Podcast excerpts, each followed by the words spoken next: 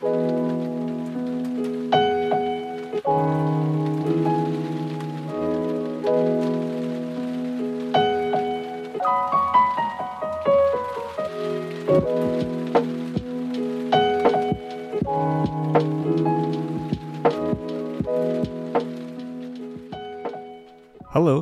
and welcome to Humans Magic, the show that gets into deep and personal conversations with your favorite Magic the Gathering personalities. I'm your host, James Su. If you are new to the show, welcome. This is a show full of conversations. We use Magic the Gathering as a starting point, but nine times out of ten, we don't just talk about Magic strategy. We talk a lot about Magic mindset, but most recently, I've been talking to guests more about how they feel, what's been going on in these extraordinary times. So if you're new to the program, welcome. This is episode 73 with Ellie of the Veil. I just have to say, I'm really happy to have the chance to share this conversation with you. There's a couple things about Ellie that in this interview that I want to set up. First of all, she was just so full of energy. From the moment that we started our Skype call, it was just nonstop fun.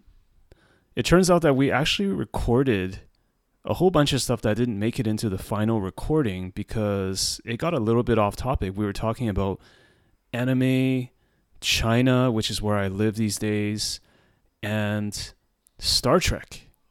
Oh boy. So, Ellie, like a lot of Magic players, as I'm finding out, is a huge fan of Star Trek, so we spent a lot of time talking about it. So much so that I think at some point in the future, I have to make a Humans of Star Trek podcast. There's just so much intersection between Star Trek and magic in terms of fandom. But that aside, I wanted to talk to Ellie and I wanted to learn. I'm somebody that did not grow up in the United States. I grew up in Canada and I split my time between Canada, China, and Taiwan. And quite honestly, with the recent events that have been going on in the United States, a lot of serious stuff.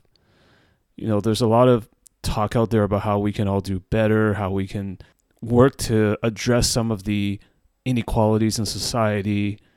And rather than pretend that I knew all the answers, I knew almost none of the answers. I really felt like it was important to converse and have a way to learn from other people who had been in this space for a longer time and are also a lot savvier in social media than I am. And so we touch on all of these things with Ellie. Ellie also taught me a lot about what black twitter is it's she gave a very good layperson's explanation of the concept which i truly appreciated i'm happy to share it here as well because you know if you're like me you don't really understand like we read things on social we read things on the internet but it's important to set the right context behind it and what was also extraordinary about this interview with ellie is that the energy level like i mentioned the energy she just kept it on the whole time. And that's rather exceptional because I find that oftentimes talking to somebody, that applies to myself as well. Our energy just sort of wears down after the first hour or the second hour. But this was like a marathon, man. And it was in a really good way because we explored a lot of topics. We were both, I felt we were both very candid with each other and that allowed for the conversation to get to a good place in my mind. Of course, it's always, uh, you know, it can always be challenging to look oneself in the mirror and say whether, you know, this was a good interview or not. But I felt like it was. And perhaps most importantly, it felt less like an interview structured Q&A than it did a conversation, which is really what I wanted the Humans of Magic ideal to be from the get go. I feel like now I'm a little bit more comfortable in my role. I'm a little bit more experienced in talking to folks. And maybe it's also just timing and luck. It could be a, all of the above, but I'm really feeling like the last couple episodes have been really good for me in terms of really exploring that ideal. before getting into it, I want to thank my sponsors, channelfireball.com and Cardboard Live. I also want to shout out my man Kupla for supplying all of the wonderful music that you hear on this podcast. Kupla is a Finnish musician who happens to also be a magic player, and his music is just the best. So give him a follow on Kupla Sound, that's K U P L A S O U N D. You can also find Kupla's music everywhere that you can find music, including Spotify and SoundCloud. Last but not least, if you want to get more information about the Humans of Magic project or to support the project by buying a copy of the Humans of Magic book, please head on down to humansofmagic.com. That's humansofmagic.com. Thank you. Okay, without further ado, here's my conversation with Ellie of the Veil.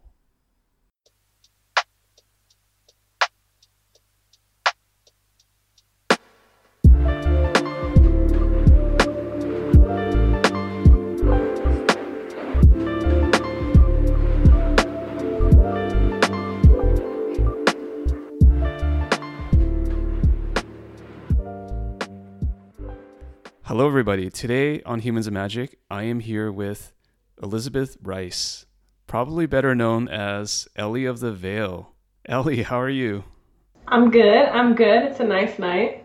You're somebody that I've wanted to to invite to the show for a while. I'm glad we finally made it happen. Oh, that's great. Well, definitely thank you for having me. I'm a big fan. Thanks for listening. Yeah, I listen to like my friends' episodes. I will say those are like my favorite. I love you, Emma Handy. she heard me from the distance. yes, Emma's great. We're doing this online over Skype, so whereabouts are you right now? Uh, I'm in the great, great state of South Carolina, USA. Non ironically, right? Truly great. No, it's ironic. um, yeah, okay. no, we're the we're we're great in some ways. You know, we invented hush puppies.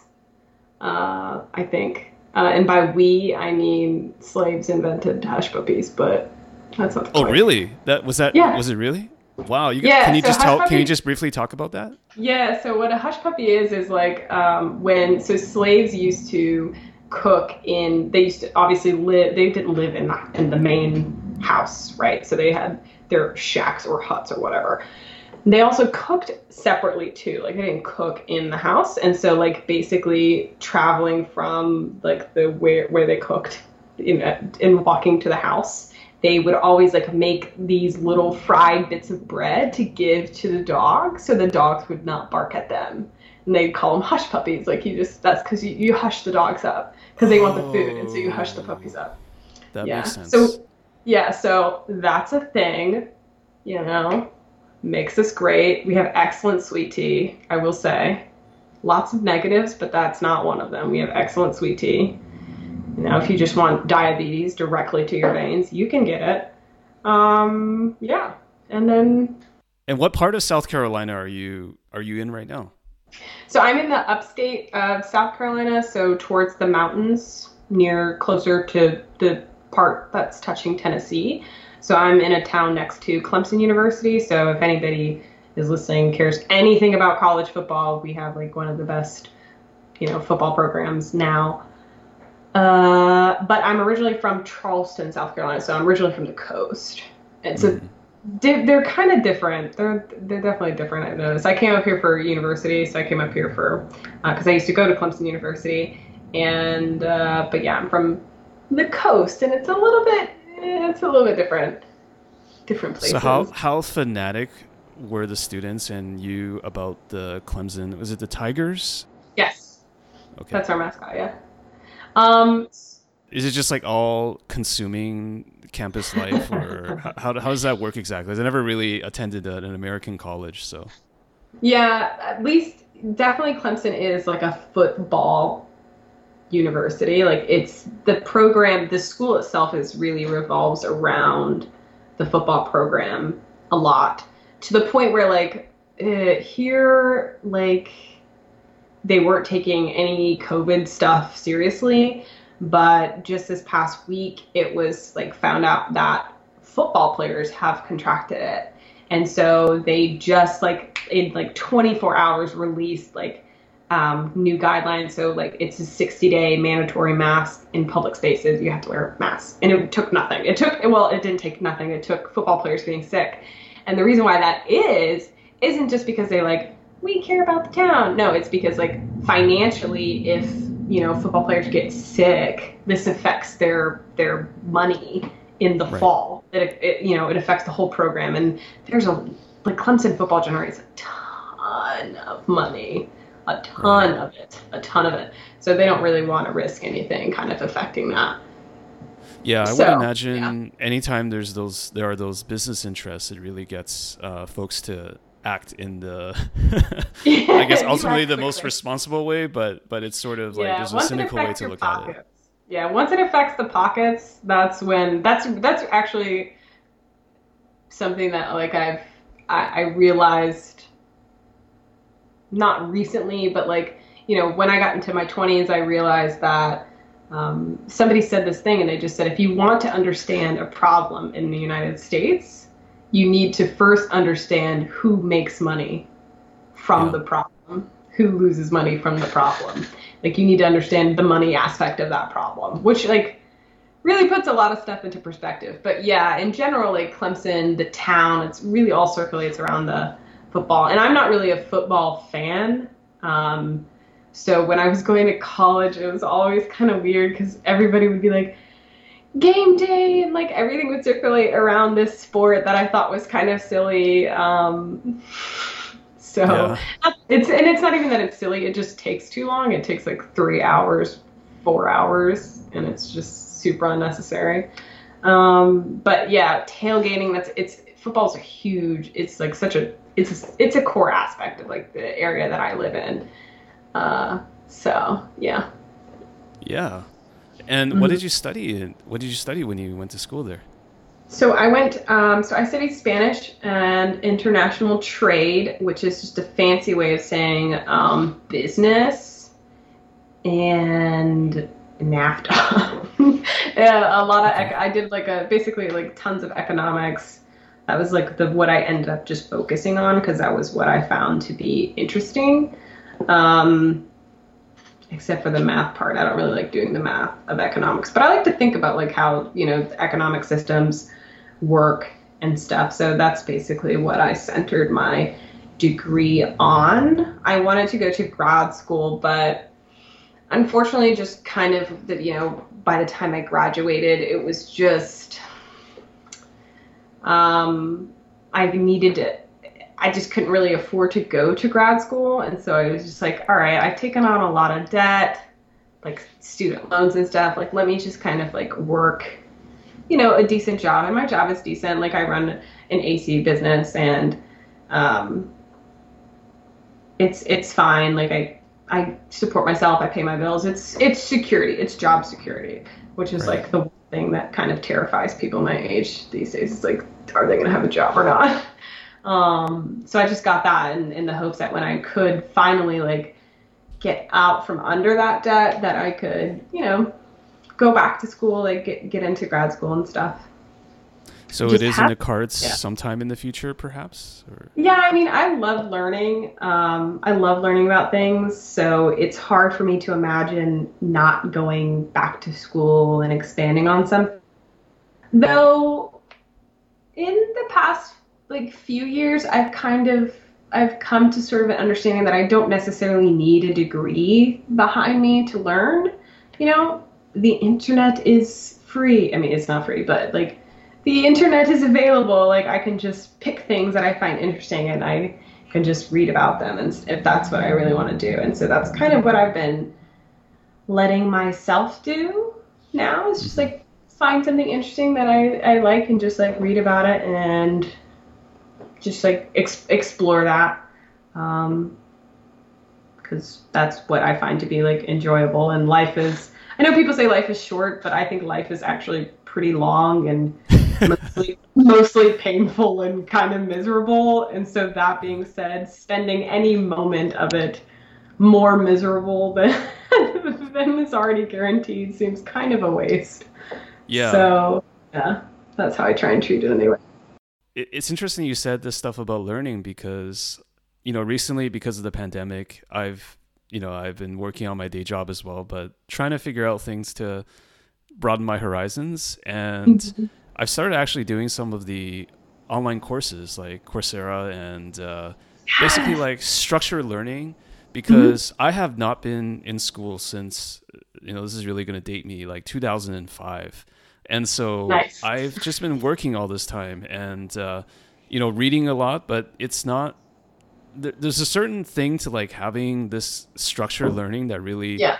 helps me learn because like I, I actually am fairly I like to think I'm fairly disciplined like I can read a book a week or two weeks every two weeks mm-hmm.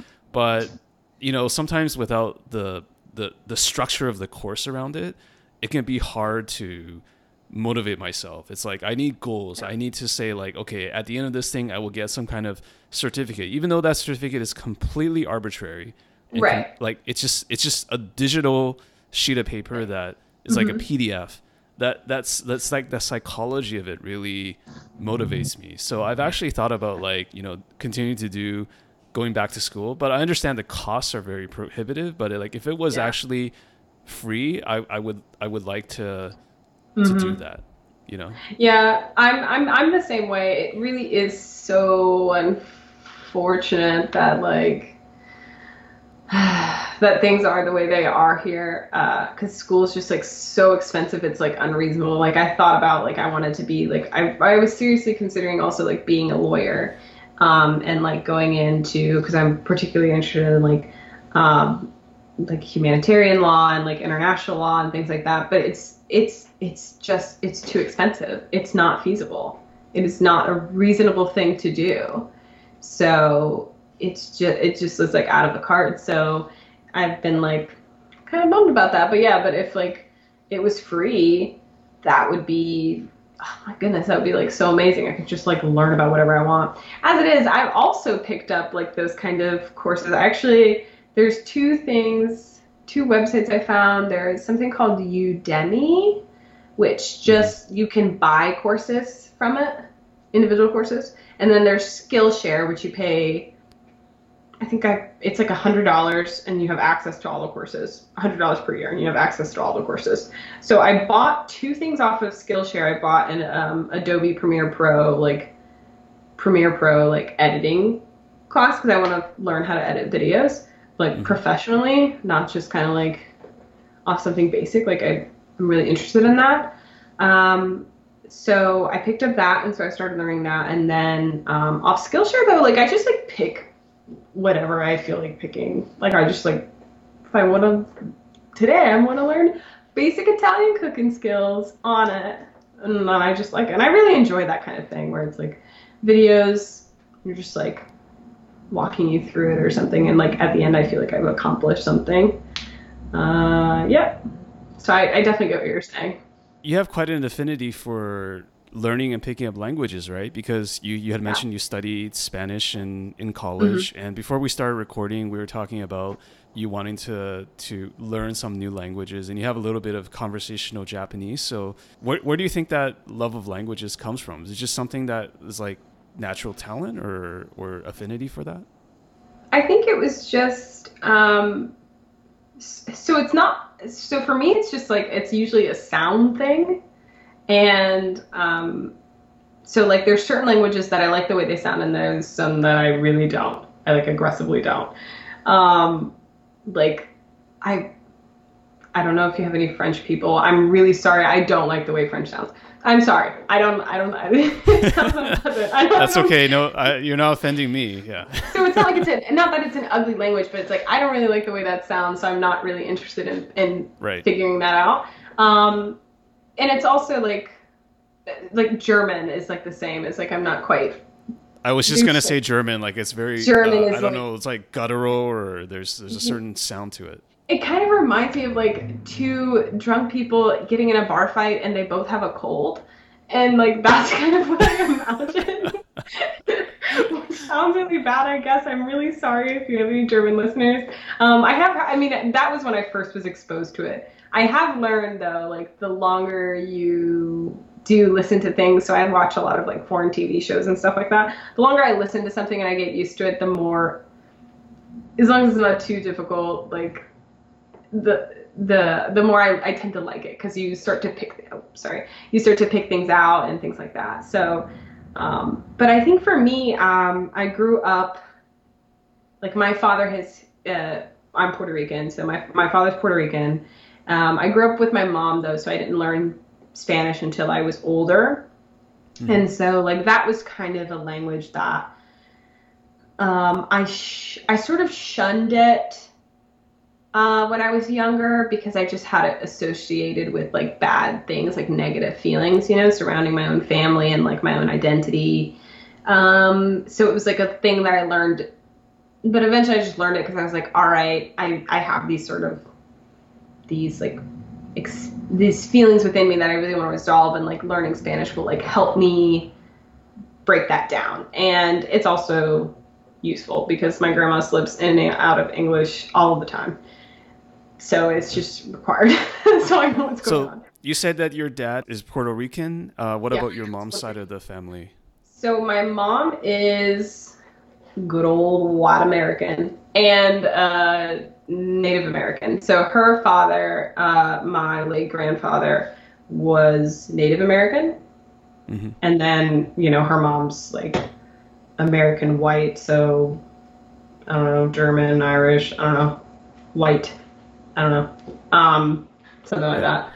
Uh, it gets it gets I guess it, it gets lost eventually. Um, but yeah, so she's so my mom's a Native American and uh, white, and my dad is Irish and Puerto Rican. What was it like growing up? You said Charleston, right? What was it like growing up, you know, under that household? Yeah, so my parents split up when I was four. I think four, four-ish.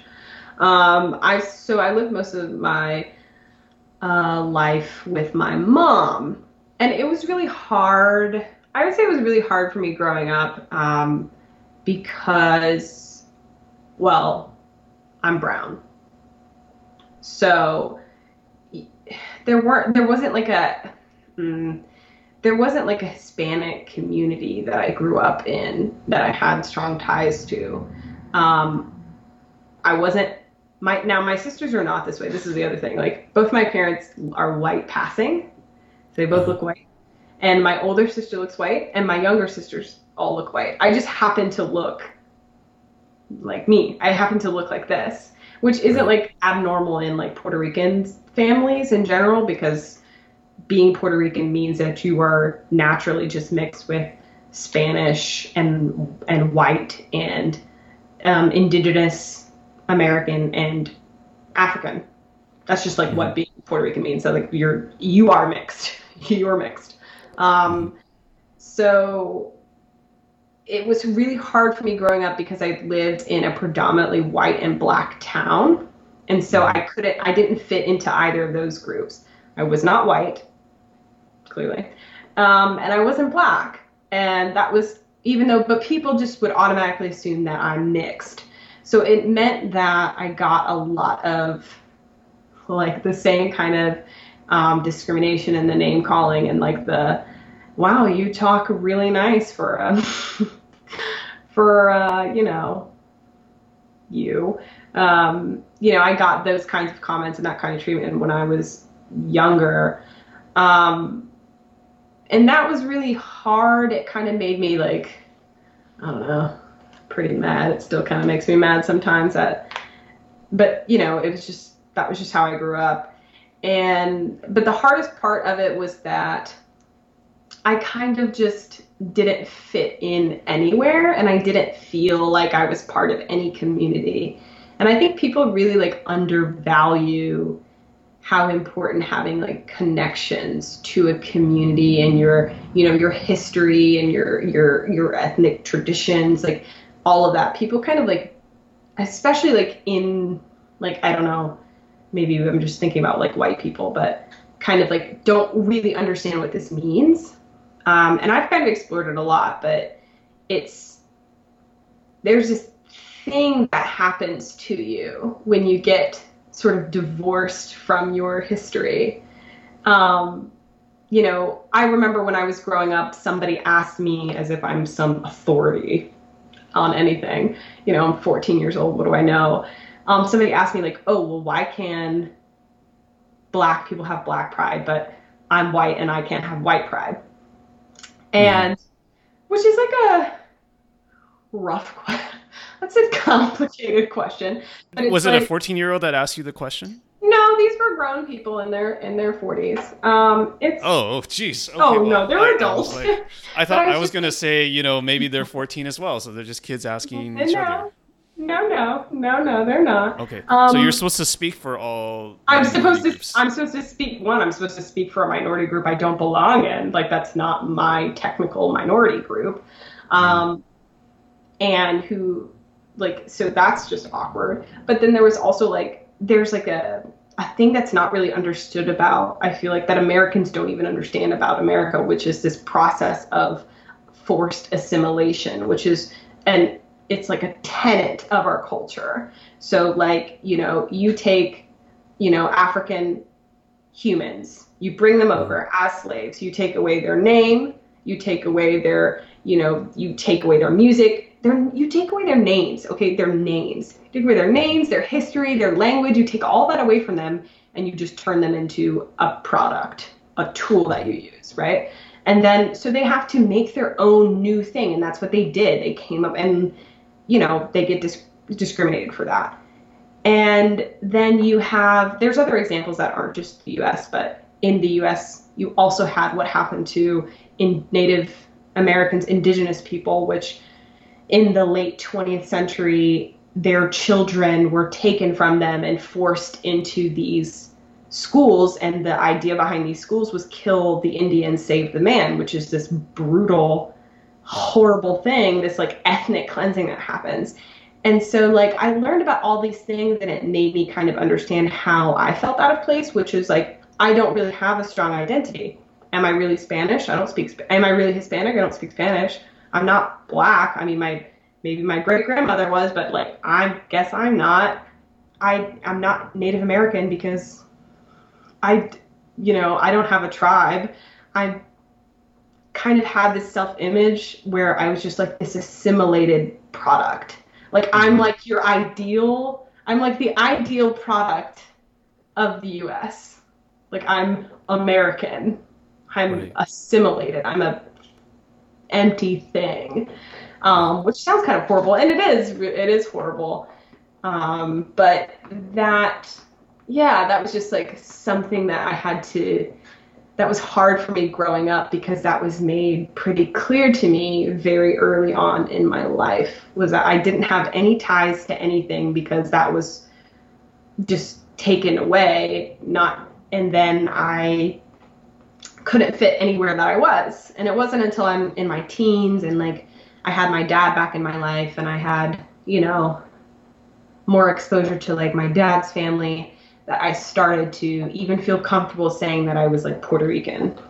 Because I used to just straight up say that I was brown. Mm. That's it. I was like, people were like, oh, you must be mixed. I'm like, I'm just brown. I don't. Yeah. So it was hard. Growing up was like really tough. And my sisters had very different experiences than I did. Like my older sister and I talk about it sometimes. But the way people treated her and the way people treated me were vastly different. Just because of the physical appearance. Yeah, because we physically don't look like we wouldn't like don't really we don't really look like sisters, but we have the same mom and the same dad. But she's Right. white. She has like she has like straight brown hair and green eyes and freckles, and if she stays out in the sun too long, she turns into a crab, which I think is really funny. But I think I got the advantage, and it's not like I hate how I look now, but it does right. you know, when you grow up in that kind of environment, I mean, it took me like 20 years until I felt like wearing my hair curly like it is. I used to always straighten it and put it in a bun or something so people couldn't like put their hands in it because that was a Yeah. thing that people would do. I don't, if you're listening and you think it's okay to just like touch people's hair, it's not. Don't do that. Don't do that, I, please. I It's don't weird. think I've even ever hugged anybody without their consent, but s- so Ye- be it. Yeah, I would just walk down the hallways in, in my in school, and that's something I would remember. People would pull at my curls, and people would just like oh put man. in my hair. It's gross. And like you imagine how nasty kids are, and then you're just like, mm, your hands are in my hair. I think what I'm what I'm sort of I mean obviously I can't fully put myself in your in your shoes, but how I can relate to what you said is that I think as kids we all have discomfort with ourselves in some way. I remember having my own issues, I guess. Uh, even like being one of the taller kids. I remember I, I started mm-hmm. slouching at a young age because it took me many years to to fix. I wanted to fit in, and I think it sounds like you experienced like a very I don't know what the right word is like, but a really extreme version of that where it's like like we all feel like we don't fit in in some way, but it was really it was really tough for you. That's all I wanted to say. Yeah, yeah. I mean, it was. I it sort of um, yeah, yeah. It sucked. I don't, I don't really know how to make it sound not not sucky. I mean, it was really hard, right? Because it's like when you are just you're made to feel different all the time and not just different but like less or like mm. ugly. You're just like made to feel these sort of things. You're already as a like you said as an as a kid you're just already struggling with yourself. There's things you don't like. But then when you're also getting inundated with like outside you know stuff it's just uh, i mean it's just it's yeah it's just awful. I mean there were some things that i eventually like like i just like toughened up and i was like all right, well, okay, your daddy won't let you date a brown girl, but that's not really my problem. There was just like some stuff where it's like, okay, well, I can't control how people see me, but I can control how I see me. I can control how I feel about me and how I want to look, and I don't have to hide behind anything, you know, because it's like I know how I look. I'm not hideous. I'm just like De- definitely not. Right. So it's I like I don't have to, to thank you, but I don't have to like make myself feel worse. I don't have to do right. that. You know, like I I can just be happy. Like I'm happy where I am now in terms of like my body image and, and stuff like that because like no, I like my I like being brown. I like that I can go out into the sun and I don't risk peril. like I, I, I like having pretty curly hair and like okay, like yeah, it's terrifying in the morning, but you learn not to look into the mirror until you take a shower. It's really, you can mitigate the scary parts of having like crazy hair. Was there like a particular turning point for you in your childhood where you sort of like realized, you know, I'm going to fully embrace myself? Or was it like conversations with somebody, or was it just sort of just naturally growing up? I mean, I think it was great. I mean, it, it, this is something that didn't happen until I was in college. And I was just sick of it. I was just sick of it. When I got to Clemson, where you're like inundated with like football, like white Southern culture and sorority girls, and and not that you know these things are inherently bad, but mm-hmm. when you just get hit with this image of either I have to, this is what I have to fit in, and I just kind of got to a point where I decided I don't want to look like this. This isn't this isn't a standard that is I'm interested in in in fitting. And it just took 20 years, and then finally I just I think it started with my hair more than anything. Is it started with my hair, where I was just like, this is stupid that I spend hours and hours straightening straightening my hair, you know, just so it looks presentable. Like this is silly that I am doing any of this, and I and I damaged my hair so it's pretty. My hair's pretty long now. I mean, I have shrinkage obviously because it's in curls, but it's pretty long. Um, but I had damaged it so bad that I just I just finally was like, this is I'm taking up so much time for no reason, doing silly things to myself that I don't like because I don't like my hair straight. I think I look ugly, but like, I just don't yeah. think it looks good. Um, I just threw away my straightener and I went to the hairdresser and I just said, cut my hair off. Like it's really damaged. It's been straightened. You can't really do that to your hair for a long time and it be healthy. Um, and I just sort of, I let them cut it off. It was like to my ears. I looked like a little poodle. Um, but I just sort of, yeah, hit that point where I was like, okay, this is enough. This is ridiculous. I could be watching TV instead of trying to fit into this weird box. I could there's anything else I could do. So I just cut it off and then I decided that I would take care of me how I should how I should. Like I should treat my hair like it's curly. I should treat my skin like, you know, it like I love it. Like I should treat me like I love it even though, you know, sometimes I don't or there, you know, there are voices telling me that I shouldn't. So I just kind of I got I mean like sometimes I still struggle, but I haven't straightened my hair in years. I don't know. I think I straightened it to see how long it was last year. And then I immediately went again. I didn't even leave my house. I just straightened it to see how long it was, and I was like, "Oh, that's very long." and then I like took, and then I like took a shower. So, so it, it yeah. felt like, man, I don't want to, I don't want to like assume for you, but it, it felt like almost hearing about it. It sounds like it's almost cathartic. Just I'm fed up with straightening mm-hmm. my hair. I'm gonna just be myself more. Yeah, I mean, I think a lot of women of color like you know, there's particularly black women, there's, you know, this whole thing about hair. And in the, especially like just in general, I don't know, but I say a lot like from the US, not because like, just because sure, but that, that's just your perspective. My perspective. I, I get it. Right? Yeah. Not, I, I don't know how other things work in other places, but like here, you're really pressured to like look professional, but what professional means is like it means straightening your hair. It makes like wearing wigs or whatever so you don't have like your natural texture and stuff like that. That scene is like unkempt a lot of still a lot of even today.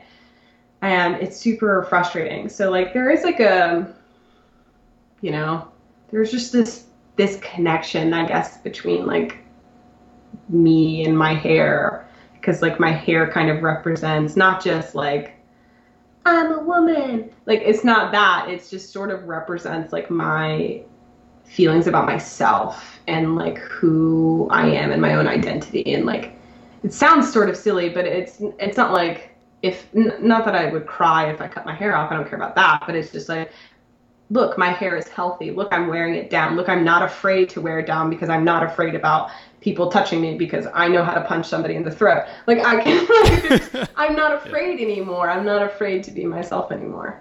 So there was, but it took me like you know getting into college, like like going to college and like getting away, getting out of my town. You know, playing rugby, just doing things to like feel more like empowered to to to like take that to like take that step. How did you uh get into rugby? Is it just just when you were in Clemson, or did you do something yeah. up to that, leading up to it?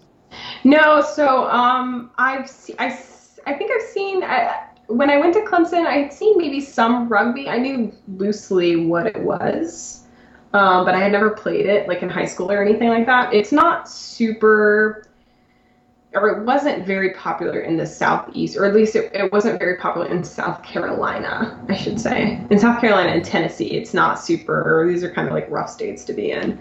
Um, but I just was at Clemson when you go. I'm sure it's similar to other colleges. They all the universities, clubs, and um, groups sort of like have a day where you go and you like you walk around. You're a freshman. You're all bright-eyed and bushy-tailed, and you're like, oh, what can I do? And um, this woman caught my eye, and she was just super animated. She was like, she was tall and she looked strong, and she had like this bright, bright like carrot-colored red hair, and um, you know, she was just super animated, and I just ended up striking up a conversation with her, and um, uh, yeah, and she's just like, yeah, you should come. And I was like, well, I've never played rugby. I've only ran, you know, track and field and cross country. She's like, that's fine. You'll be okay. No big deal. And so I just went to practice. Like I went to a practice and I just loved it.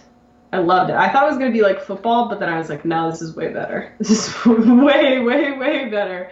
Um, it's super hard, but it's it's not just hard like physically um, it's difficult. It's a difficult mental game that you're having to do. You can't be, I mean, you can't be dumb and play rugby. To be honest, like it requires a lot of thinking, like on the fly, thinking and like stuff like that. So there was a lot of stuff that um, attracted me to that game, and I just ended up staying until I got too hurt to stay in it. Um, I will say, I guess I'm kind of like a masochist a little bit because I like to, I get attracted to things that I'm not like really good at, uh-huh. like super skilled at. So like, if there's if I come across something or it's like, oh, this is like I can there's room to grow or there's room to learn, you know, to get better at. I, I like that thing. Things that are like really easy, I don't really find like very interesting or whatever. Would you describe yourself as being competitive? Um, mm,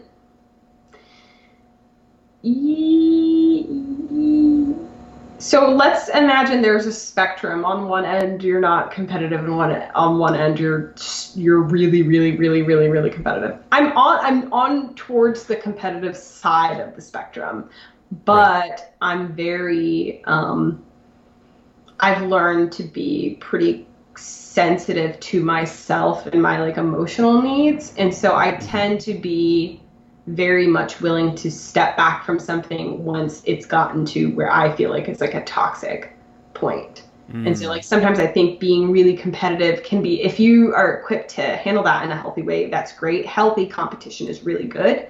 Um, yep. I think like I am American after all. Like that that is something but like um yeah, I think you can take it too far and like yep. sometimes I've gotten into this point where I I've feel like I'm taking it too far or it's not fun anymore, you know. I, I still want to enjoy what I'm doing. So right. I will be competitive to a point. Like you, you know how to bring yourself back Down. out of the abyss cuz I cuz like yeah. if you if you're on the hyper extreme competitive spectrum, you know, it's going to just consume your life, right? Like to an unhealthy degree, yeah. whatever it is that thing is. Yeah, I don't do I don't I just don't let that I don't let that happen. I don't really care what it is. I don't care if it's magic. I don't care if it's rugby. I don't care what it is.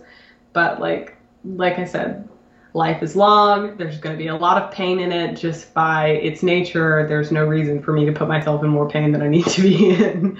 So, right um, you know, and it just sort of I, I don't know. I think I can I can be really competitive. Like I do care. Like I care about winning. Like I'm not getting on a. I'm especially with I'm more competitive with rugby than I am with Magic. Mm-hmm. Um, much more, much much more, um, because like with rugby, if you're not there to win, then you're there to get your. Um, I don't know if I can swear. You're there to you're there to get. Yeah, you can say whatever you want. Get your ass kicked. Like or, yeah, yeah, like if you're not if you're playing rugby and you're not there to win, then you're there to get your ass kicked. And getting your ass kicked is not fun. It is unpleasant. I do not like it. I ten out of ten do not recommend. Okay. so you know, with magic, you know, you can lose and then like, whatever. You're you're fine. Like he ain't nobody. A 200 pound person didn't just smash you in the ribs and knock the air out of your body you know, like your arm's not broken, like you're fine. Yeah. You can go and hang out with your friends and it's like it's whatever. But in um, you know, and even the games, you know, they last well, I guess no, okay, even the games like Magic, it's like 50 yeah. roughly like 30 to 50 minutes, like that's the game.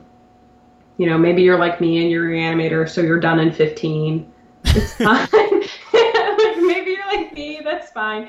But like in rugby, I'm I'm you have to be on for 90 minutes. Right. Or eight, 80 minutes. You have a 10 minute break. I know, whatever.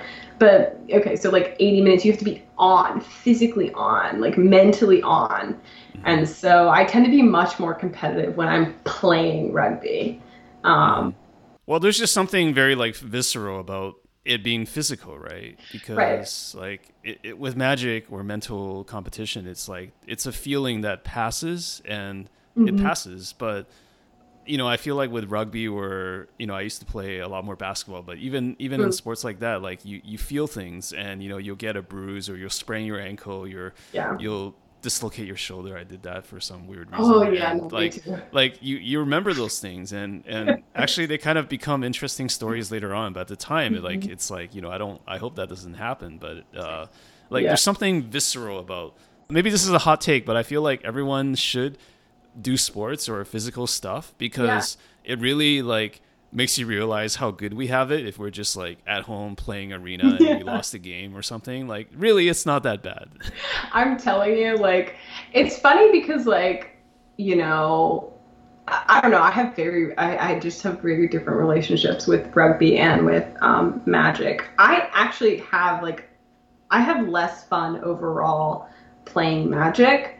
Um, you know, because there's like you're so fo- focused like mentally up here and like you know i want my body to be able to do things like i have adhd like i want i want my body to be able to do things i want to be engaged physically as well. And then also like you know it, with rugby it's such a fast paced sport. Um, you do not have time to dwell on some mistake that you just made. You don't have time. You don't have time mm-hmm. because you're either about to get trucked or like you're about to get. You're not thinking like, oh, I didn't do, I didn't play so well that yeah, last turn or something. You have to immediately correct. You have to course correct. You know, you don't, yeah. you, you, don't have time to wallow. But like magic kind of gives me time to like wallow right. sometimes to right. like stew.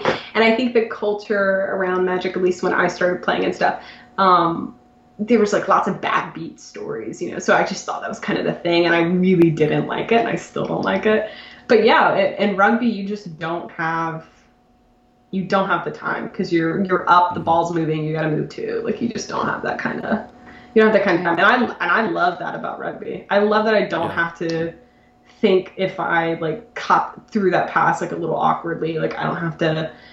Okay, like if if I didn't run the right line, like all right, whatever, we're gonna get up and we're gonna do it again.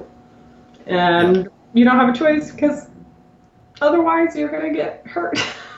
Not that rugby, and I, I don't want to misrepresent rugby as it's some kind of unsafe sport. It is an extremely physical sport. You don't have helmets, which is a good thing, not a bad thing. That's a benefit to the sport. Um, but people are like, oh, you don't have helmets, you can get hurt. Yeah, but like, I'm not going to have a brain injury when I'm, you know, 35 um, playing football. Like, no. Um, but yeah, so there are dangerous things, but like you're what I also like about the sport is like you're taught to really engage with it safely, yep. which is also something I think magic lacks because you're not really taught how to engage safely and right. responsibly with magic. It's just like, right. you know, you open your packs, you build your decks, it's hyper competitive, blah, blah, blah. like there's yeah. all this like constant like thing. Right. It's just like it. throwing somebody on an island and and with like a hundred bucks, it's just like do whatever you want. Yeah, it's just like it's it's nuts with magic. But yeah, with with rugby, you're taught like you're and it's drilled into you like proper form, mm-hmm. like being safe, like you know, it's it's obviously people kind of can play dirty or whatever, but that's really frowned upon. Like mm-hmm. at least it you know was when I was playing not to say like, oh yeah, we're all a bunch of sissies. Like, no, we're not. We're very aggressive and we play the sport, but like the sport is best played when everybody plays like yep. skillfully. So I think yeah. So I just I, I do I do like I do like rugby more than I like magic. I'll be honest. I just don't get the. So play. did you did you say that uh, your rugby tenure had to be cut short because of injury? Like what happened? What happened? Um. There? So I tore my ACL, MCL, PCL, and my meniscus. Oh man.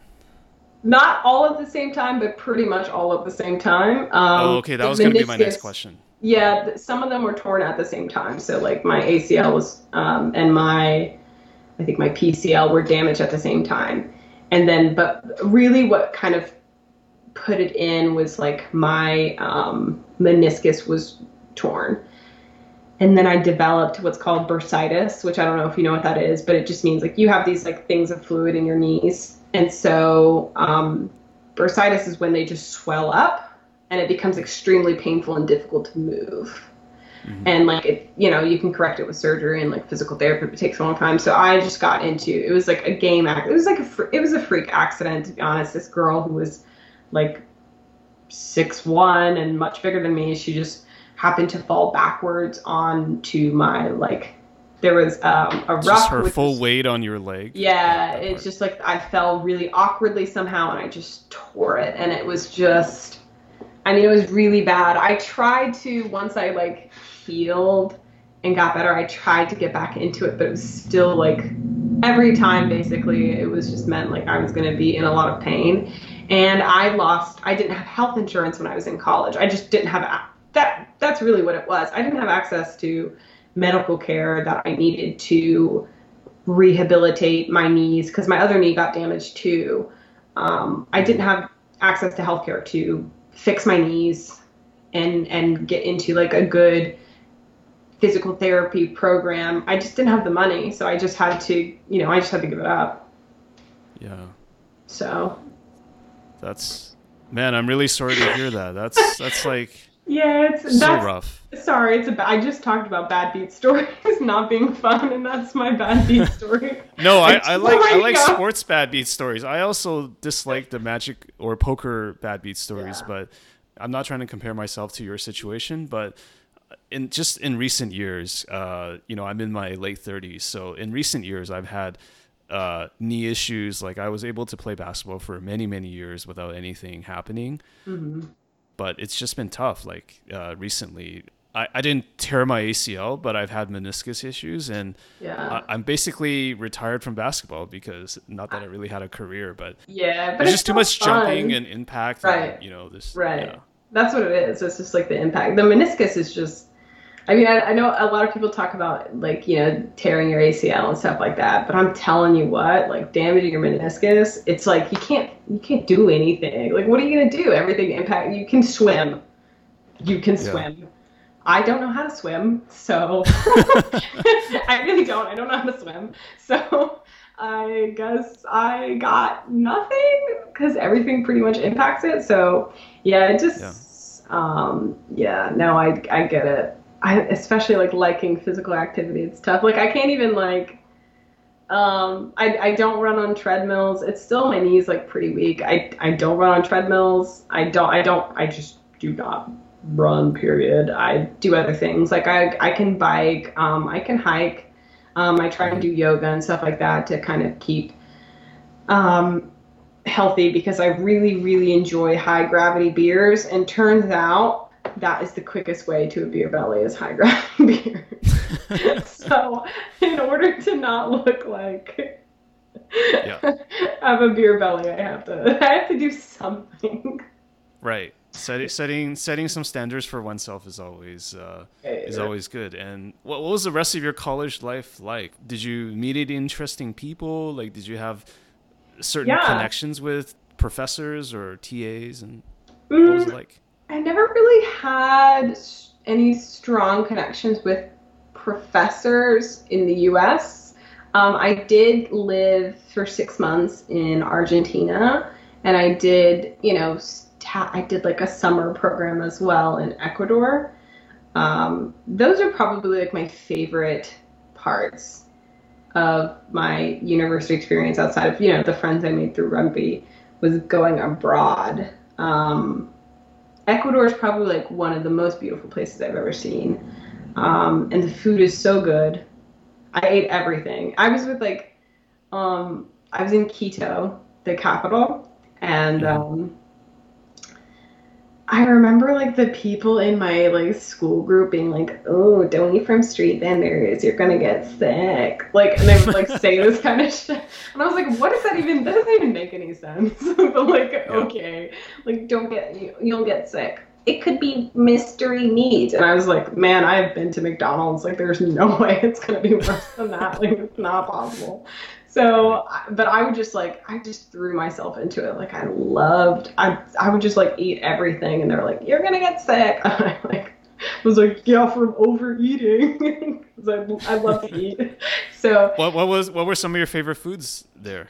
Um, there was okay. So I lived in this little neighborhood uh, called La Floresta, and um, it was like a straight shot was like a straight shot away from like the school where I studied at.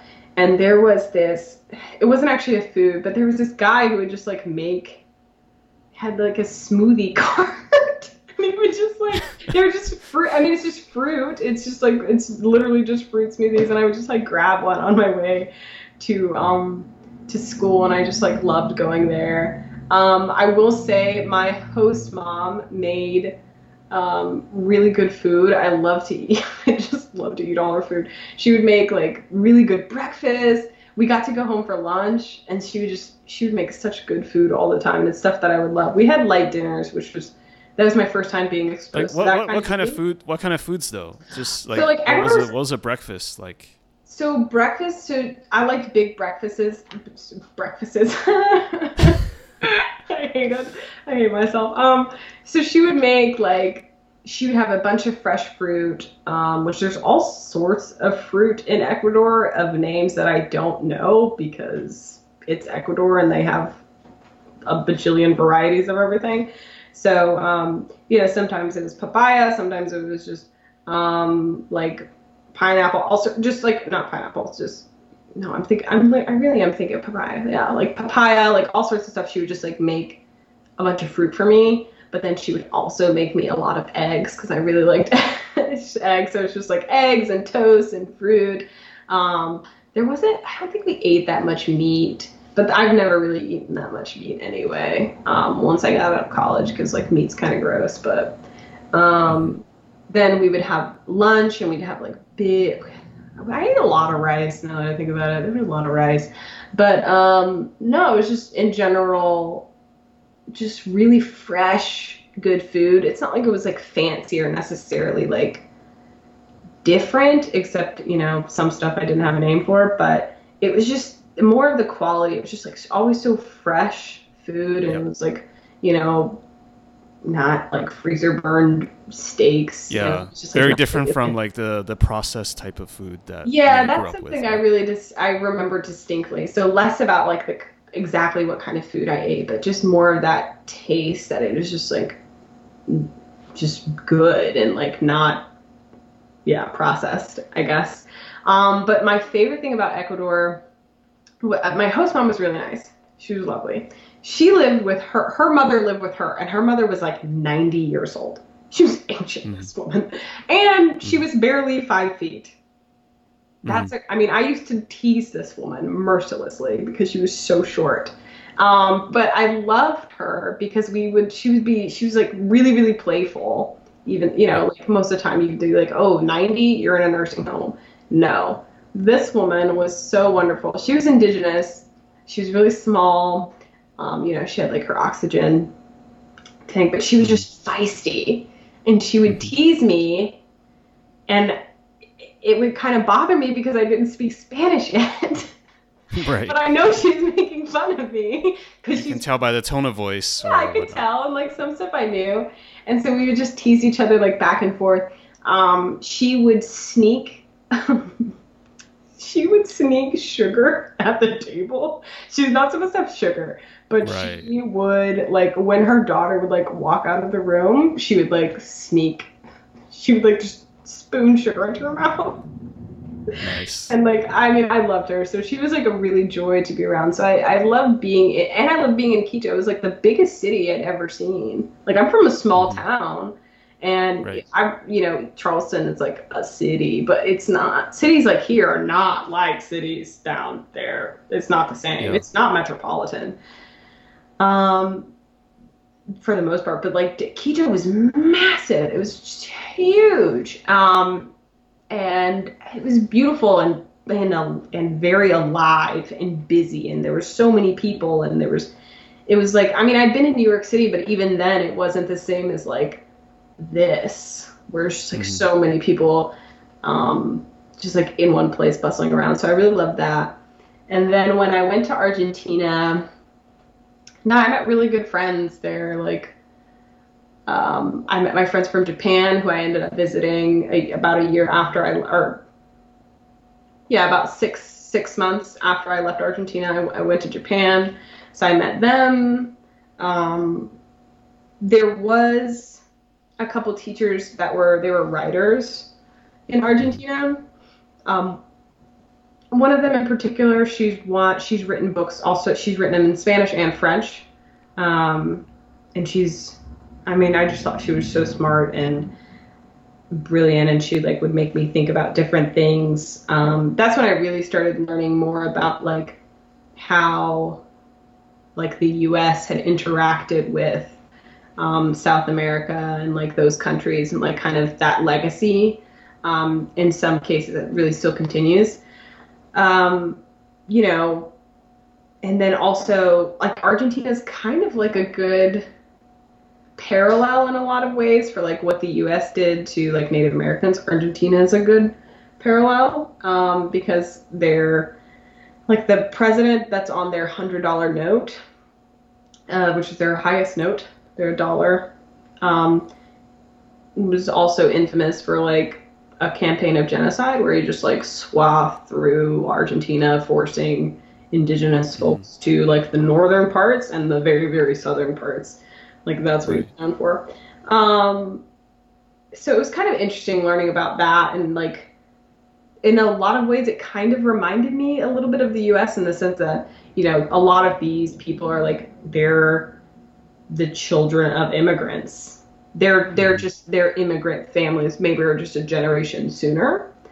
Um or sorry generation more recent was like my kind of experience but um yeah traveling abroad was like my favorite parts of college. Those, those are the most memorable parts. The parts where i was here kind of learning about like just in class and in school like those were never really like memorable moments for me. I didn't really go to class if it wasn't mandatory i wouldn't go well, I mean, I don't think that I don't think the smart people really go to class. It's just like you know, just, you get your notes, so you figure out figure out a way, right, to do yeah, well on the on the exams. Yeah, you got your books. I, I go to take my exams. I pass my exams. I live my life. It's fine. Like I didn't have to spend a lot of time. I mean, some classes I did if it was in something that I really didn't understand or whatever. Um, like there was like accounting. I was not very good at accounting. I hated that, so I would go to accounting, but I hated it. um, yeah, I didn't actually like. I don't actually like that kind of. I didn't like that kind of schooling. I guess I don't really like mm-hmm. classroom type settings. I think it's just more interesting to kind of um, pick something like that I find to be an interesting topic or whatever, and just like organically follow that route. Sometimes structure yeah. is good, um, but too much structure, and I get kind of like, nah, I don't really want to do it.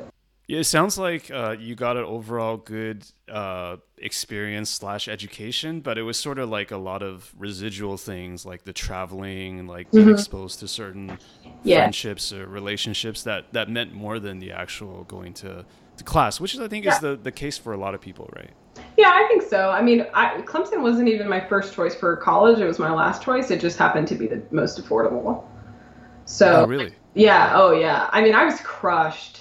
I mean, I was that was part of. I, I would have expected Clemson to be like a, a, a fairly expensive school to go to, just just by virtue of the fact that even I had heard of it being like a, a D one yeah, school and whatnot. I mean, it's right? more expensive now for sure, but the you know six years ago was it was it was my most affordable option because I was looking at Ivy League schools and like NYU, which is like a super Ivy League school.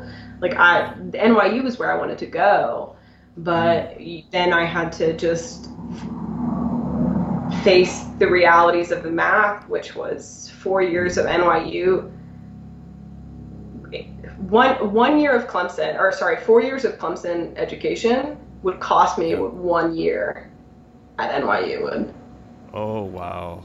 Okay.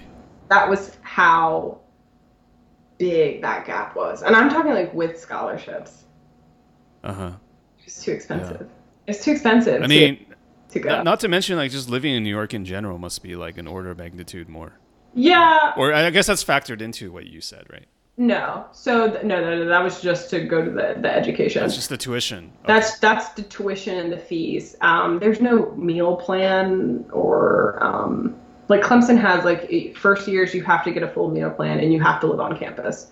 NYU is not like that, obviously. Like why would it? Because it's charging you fifty grand for tuition. it doesn't need to scam you into buying uh, a meal plan in the city. Mm-hmm. No, my family, uh, my dad's from Manhattan, and so mm-hmm. he grew up in this apartment in the. Um, it's like a little apartment in the Upper East Side. It's an it's a neighborhood quite gentrified now, but um, they actually because of like the rules of uh, rent control and things like that, that apartment is still in my family's hands. So my aunt lives there currently, and so the idea when I went to would be if I went to NYU, which is where my aunt went. If I went to NYU, I would live there. Oh yeah, that would have helped a lot.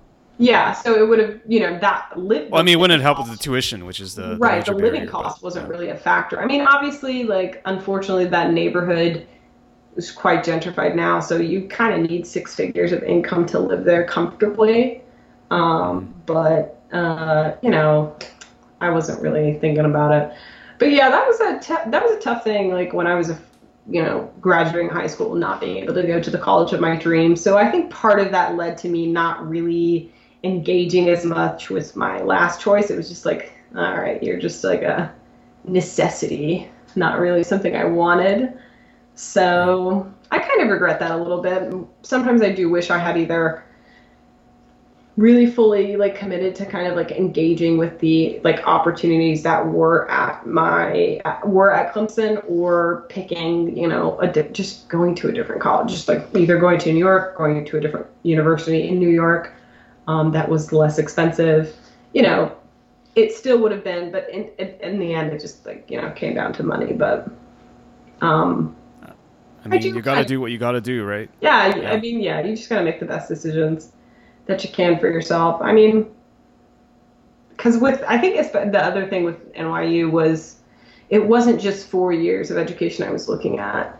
At the time, I was considered heavily considering like being into like going into psychology, so it was more like eight to ten years Mm-hmm. and that's not an education I could I could just reasonably afford. I mean, I would be in a much worse financial situation if I had gone to NYU and followed through with that just because of the student loan debt burden alone.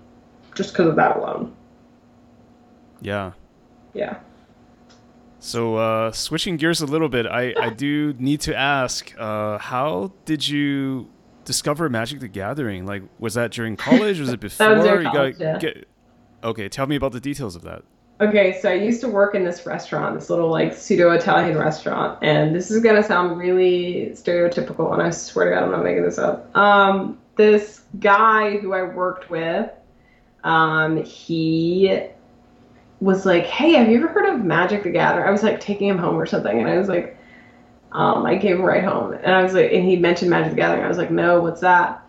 And he was just like, "Well, it's just." He like really poorly explained this game to me. It's like a card game. It's kind of like Pokemon, but like not. And there was like a lot of weird stuff. I was like, uh, he's like, but you're kind of a wizard, and I was like, okay. Um, no, I haven't. I haven't played it. He's like, okay, would you be like willing to learn? And I was like, I mean, I guess. I mean, I'm pretty much down for anything as long as you know Right. it's not bad. Like I'm. I, I Was he, was he into you? Is that why he wanted you no, to no, play no, he, Magic? no, no, no, no. He had a girlfriend who Okay. she actually used to be like some kind of professional Pokemon player. I don't know, I can't tell you.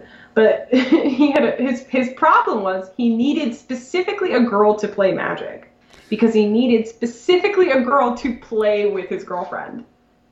Got That's what it was. And so he's like, I really need somebody to play with my girlfriend because like she likes the game, but she doesn't really like playing with me. And like I just want her to have like more friends. Like I want her to have a girl who also plays Magic because there weren't any straight up that played Mm-hmm. time. Yeah. There just like weren't any. And Yeah. that would make sense once I started playing Magic. I was like, mm, that makes sense. Why there are no girls that play this game? Are you joking me? Are you fucking kidding? Like, what the hell? Have y'all seen yourselves? Um, like she would go, like you know, she would go to like the LGS that we went to, um, when we originally went to, had this guy who worked there who just freaked us out. He would just openly like stare at her as if she was the last candy bar on the planet, okay, and was facing extinction. And like he he just I mean it was weird. It was weird. She felt really, really uncomfortable going there. Um a lot, so that was part of the problem. The other problem is like her boyfriend, the guy who got me into magic, plays uh he played like ca- and they played casual kitchen table magic, okay? Yeah. Um which is like the best kind of magic to be honest if anybody's being honest with themselves uh the he played like blue control stuff and then she played like mono green stompy monsters so it was just like she would lose all of the time just Right. off the basis of what kind of styles of decks they were playing. And so it just like wasn't fun for her. So yeah he got me into it. So we went to we went to walmart with we bought i bought a fat pack. It was m15 Okay. and uh, I opened like I opened like a Jason and a Johnny or something, and the and him and his guy friend I can't remember his name were just like, oh my god, they were so excited. You had no idea. You're And just I had like, no idea yeah, what was okay. going on. I was like, I don't understand what's happening. but like, okay, this Yeah. seems cool. So, um, but yeah, and then they they they took me to that LGS, and um, there was a guy that you know he worked there, and he you know sure showed me the ropes, taught me to play, and um, yeah, it was just a lot of fun. It was something for me to do. Um, it happened like kind of happened during the off season, like rugby's kind of like off season. Right. Um, which I guess that's kind of like not true. I, I don't know. We played rugby sometimes in the fall and sometimes in the spring. It, we were a small school, so it just depended on who we could get games with. Mhm. Um, but yeah, it was. I just started playing, and I really liked how complicated it was. I could tell like I, it was hard, um, but I thought it was neat. I love the collectible side to it. Mhm. So when I first started playing, uh, man, I wish I'd played Magic like five years before I started playing it. Man, I'd run so many tables. Jesus. What What do you mean by that? Just in terms of like, Just in terms of yeah. like what do you mean? So like the va- the collectible side of Magic, um, I was really good at trading Mm-hmm. and like really good at assessing, just being able to assess what was valuable, what wasn't, what could be valuable, what wasn't, and so I was able to just build up a collection like really quickly, just from understanding like the what was going on and being able to trade. Oh, so you're saying like if you got in earlier, you could have like had more time to build it up. Yeah. Really, really Yeah. get that I'd EV be or whatever. Set. I'd be set. But like I started playing kind of when trading started like really dying out because I think it's something that at least in my experience Yeah. it's something that sort of started dying out. People just started to just go to Buy and vendors. sell, right? They just buy and sell. They Yeah. go to vendors. They sell their stuff to vendors. They buy from vendors. They just like deal with it that way instead of just Right. trying to come to a, an agreement between you know somebody else even if they're you're technically going to make your percentage Yeah. and you're not losing value i think the convenience of like it's just easier to deal with the store they already have what you want you're kind of you're you're taking the cut because you're you, you're saving yourself time Yeah. Yeah so i kind of got in like as that was taking over so i just i just wish i got in sooner. I would have known what to do. I was like man this is this is it. This that was like the first real game to me. It was like a, it was like a game to see like how high up i could trade from one thing to another. I know like if you ever heard of pack to power? I have. John Medina, right? Yeah, yeah. So that's the th- like that kind of concept was really interesting to me, um, but it, I mean, it, it was a little uncomfortable sometimes because like I don't know, like I just came across people that I don't know really struggled with social skills, um, I guess. So sometimes I just had like uncomfortable dealings with guys, but then like it was nice because I it kind of gave me another reason to really interact with players like that I wouldn't Mhm. normally like talk to people I wouldn't normally like the person who's kind of like alone like sitting you know by themselves like in a in a, in a room like nobody's really talking to them you know whatever. Like it gave me like an opportunity to kind of like talk and chat with people. And I like that regardless of whether or not like it ended up in a trade or whatever. So I like that. Um I played in this small little LGS, and then eventually a store opened up in Greenville, which is about 45 minutes away from me. It's like the city that's closest. Um, and I love that place. That's when I really like started, really started learning about magic and trying to improve because the scene there was really competitive. Like if you know, if you've ever heard of William Pol- William Paul Pulliam, William Pulliam, he plays on the SCG circuit. Um, Mhm. He's won some opens, like stuff like that. He's out of that store. There's a lot of really good Magic players that came out of that store that played there. Mhm. Um, and I liked I liked being in that environment, not because it was like competitive, I guess because it was competitive, but just because like I was with us just there was just a higher skill level. And so I was learning more, um, as opposed to my really casual LGS where that there wasn't really that. Um, yeah, so I got a lot better at. I was getting better at drafting, um, just playing in general. Um, yeah, it was just like a really like cool place to like be at. Um, the owners eventually decided like to close just because they kind of um, I think they sort of sensed the way the winds were blowing out of, out of WotC in terms of LGSs and support and things like that, and they were just like, nah. Mm. They just weren't willing to, you know, they weren't really doing that. These two guys, I admire them a lot. Actually, they started out of binders. Like they started, they they wanted to open a store. They wanted to run really good tournaments. Like that's what they wanted to do. And they started just from trading out of binders, and they built it eventually into a store. But then they were just like, yeah, this isn't really a hospitable, like was at the time it was just really just not a hospitable relationship between LGSs and um, I don't know what that noise is. I'm sorry.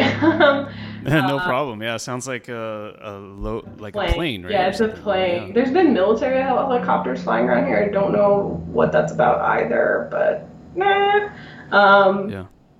But yeah, so they just sort of sense the the like Where things were going. where things were going and it was just you know not to them they would rather kind of close while they had like made their money and they weren't in mountains of debt than kind of Yeah. you know scrape by as, as unfortunately a lot of LGSs have had to do I know that you have said in the past that you're not looking to hit up any like all the SCGs or all the major tournaments. So like how would you describe yourself as a as a magic player? Maybe maybe starting with back in those days. Like did you you, you were drafting, you maybe Mhm. played some commander, uh you I played like some Commander. constructed.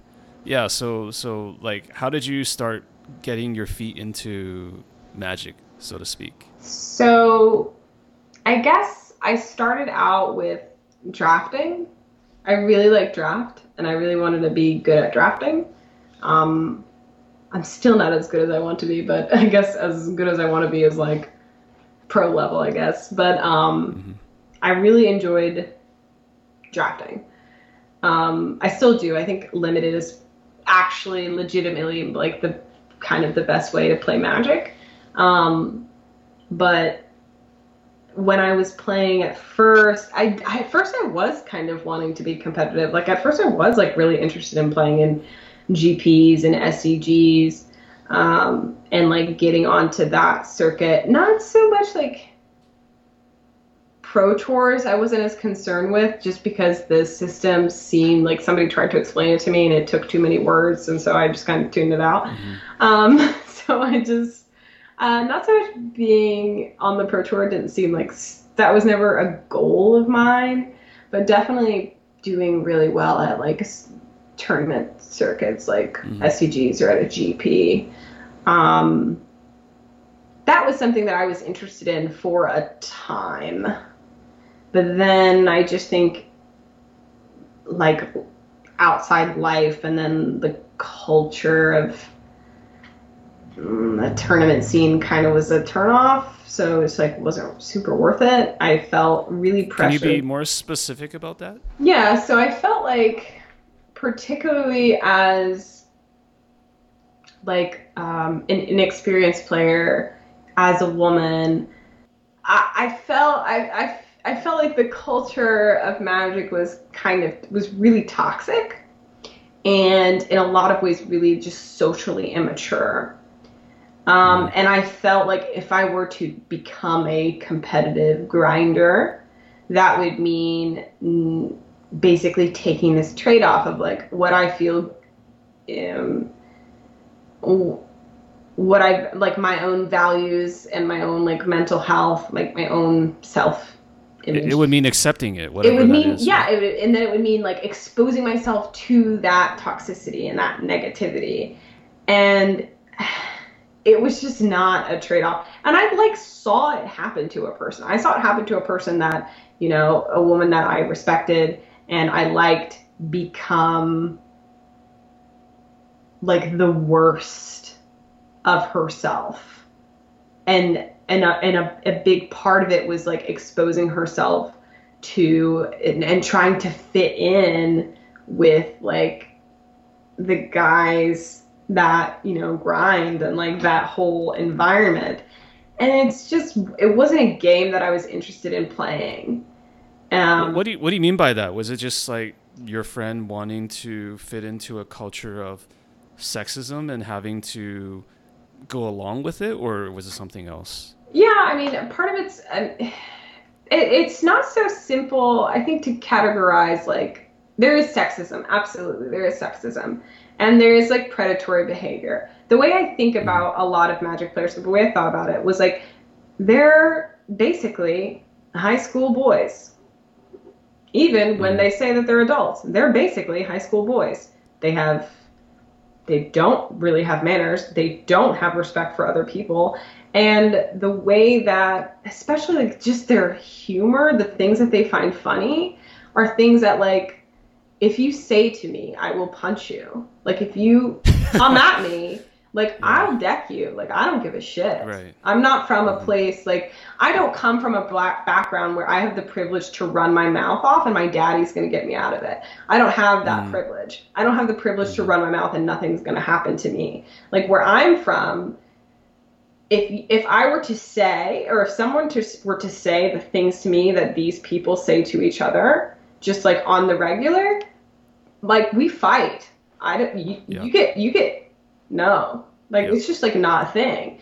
And that was like a, a and like it's the the kind of noise like it's the same kind of guys that are like Ugh, SJW Twitter like you know like that kind of thing. Yeah. And they're like, "Oh, you're just offended over everything." It's like I'm not offended. I just am a human being that demands respect.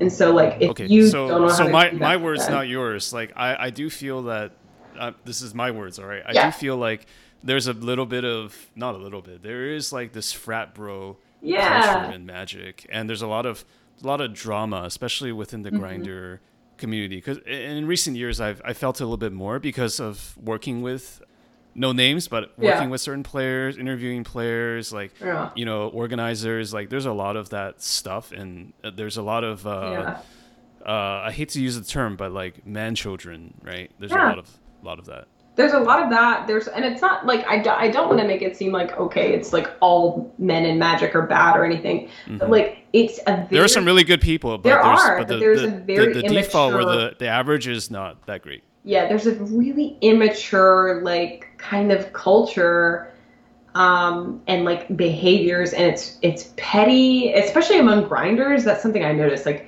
it's petty. It's it's like there's like.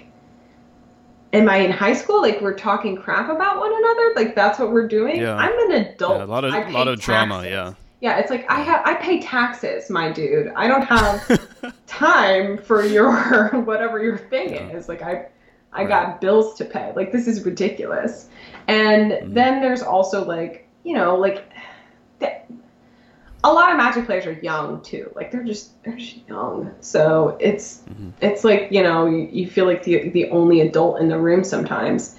And then, you know, if you try to express yourself as like this was a big thing. If I tried to I felt like if I tried to express myself as somebody who was um, a woman of color. Like it, there are certain things that I don't I don't find acceptable. Like if you call me the N word, I mean we're we're fighting. I don't care. I don't care what's happening. Like yeah. we're gonna fight, and that's that's the end of right. that. Like I don't know you like that. And but these is the kind of things. These are the jokes that they would make back and forth with each other. Like and it's just like that right. kind of stuff's not funny to me. And if I express that any time, if I ever express that I was uncomfortable by um, the tone of a you'll be ac- you'll be accused of being uptight or uppity or yeah, some, and some then they would just shut me out. So that was my that was the reality that I came to was that okay, I couldn't be I would not be able to stay within my boundaries of what I find to be acceptable in terms of like just basic behavior. Because the moment I tried to speak out about it, it a wall would form between these toxic bros mm-hmm. and, mm-hmm. you know, people in general. And they would shut me out. And then, you know, they wouldn't want to play test with me or they wouldn't want to help me get better because they'd be worried about me canceling them on Twitter. Like, like right. I give a shit. Like, it, that was the trade-off. Like that was a decision that I felt like what I had to make was I wouldn't be able to get both. I couldn't be like happy like me and like Yeah. be chill and like have a good time and not worry about drama and deal with like immature, you know, barely 20 year olds who Yeah. like share like you know who like are really mm-hmm. toxic towards each other i just couldn't do it i really couldn't do it and then the way i also saw um i guess the in this and i'm not saying all magic um groups like grinders are like this obviously i don't know everybody. Um some people might have just had a different experience in terms of who they were exposed to and that matters a lot. Um, but I think I just happened to have like too many negative experiences where like you know you would see somebody make a mistake, um, a play mistake, and then the whole group would just attack them, Dogpile. dogpile Yeah. on them, and it was just like this is kind of this isn't a thing that I want to do. Yeah. Like team events were the worst events for me to ever go to with my friends because if somebody on the team messed up, the other people would be like hating on them for the whole weekend or whatever. Like Right. it's it was just like it's just it's honestly like not a great I don't really think that paper competitive magic that I was exposed to was a good scene or worth participating in in, in any sort of level. And I'm honestly surprised like I'm and it's not just because of like, you know, sexist jokes or whatever or the fact that like there's a lot of magic players who still play today who are freaking predators. Um, it's not even just because of that. Like that's a real thing um, Mhm. but it's just because just in general there's there was just seemed to be this toxic like hateful discourse all of the time you know? And it was just not it was just not a thing for me that I really wanted to do. And I'm surprised that any just in general any woman would want to do it or any person of color. It's just like why would you want to do anything? Have Yeah. anything to do with this like at all and you know Yeah. that's just how it was It's it's really interesting that you. I think it's a really important call what you just said because you know I feel like sometimes there are these generalizations where people think that there needs to be like this catastrophic event that happens to somebody to make them stop playing Yeah. or do something or or to start doing something Mhm. really right sometimes uh, i'm thinking about like you know people having come to jesus moments or finding Right. religion or something. But but i think oftentimes we overlook the fact or underestimate the fact that it's just like honestly it's like having a coworker. Like do you want to work with these people? Like do you Yeah. want to actually yeah. hang out with these people? And if it's not fun for you it should be a very simple like yes or no. Like is this mm-hmm. fun for me? It doesn't have to be like you know somebody said something like overtly racist at you or something it doesn't have to come to that it's just like is Yeah. this the culture that environment that i want to be in that's actually just as important as like the final straw whatever that straw is right, i think it's really good that you you touched on that Yeah, I mean, I think that's. Um, I think there's a reason, by the way, that people are going to see women, like more women playing Magic now in the environment that we have right now. More people, women playing Magic, and more women performing better digitally, like through digital games. And no, not because they have some secret boyfriend playing for them. No, but because like you get to cut when you cut out an environment, and this goes beyond just a singular gender or a singular, you know, race. When you get to cut out a toxic noise, like background noise, you can just focus and you can just play and you can just put yourself into that game. And the downside, like I know everybody loves the gathering. Everybody loves gathering. I do not like the gathering. The gathering for me was not. the gathering for me was not it. It was not it. Um, you know, the obviously like you know I have a very different experience. You know, playing commander and like I, you know, hanging out with like my cosplay friends and like that kind of stuff. Like that's different. But like playing competitive magic, paper magic, that gathering, hell no, not fun, not amusing. It's awful. Um, yeah, no, no, don't like it. I, I, I have no like me for like conventions. It's sad that they're not happening, but only because I'm not like hanging out with like my cosplay friends or whatever. Like I don't miss. I you couldn't pay me to miss a paper tournament. You couldn't. I just like to Right. feel bad that they're gone because it's like there's so many like there's just a lot of toxic environments and i'm not like i know there there are people who like really get hung up on like buzzwords like oh like you're just an sjw or like you're over you're a snowflake like you know people get hung up on these things but it's just when you have like with a game as complicated as magic it's tough to want to be involved like to put that much you're already putting a lot of work into it already right. with your brain. But then it's like shoot you have to do a lot of emotional labor just to like like your friends your friends. You have to you have to do work just to like them because they're going to say mm-hmm. stupid things you know that are insensitive or and not very funny. Yeah. and it's like if you don't then you get like iced out and it's just it's it's smaller. I think it's Yeah. like that that kind of treatment over a long time. That's why you don't see as many that's why you don't see as many women of color. That's why you don't see certain groups put up with magic because it's just like this isn't worth it. Like this this is not Yeah. worth the toxic environment that i would have to expose myself to.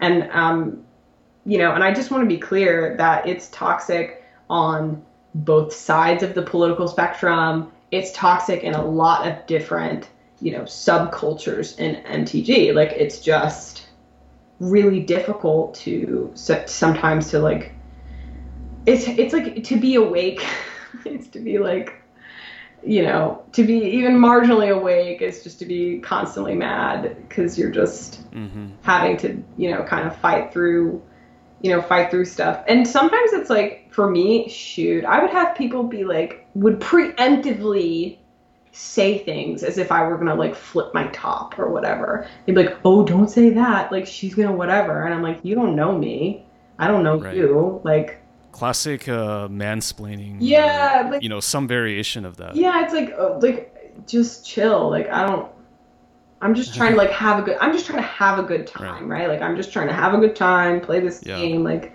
and and it's good and like not worry about that.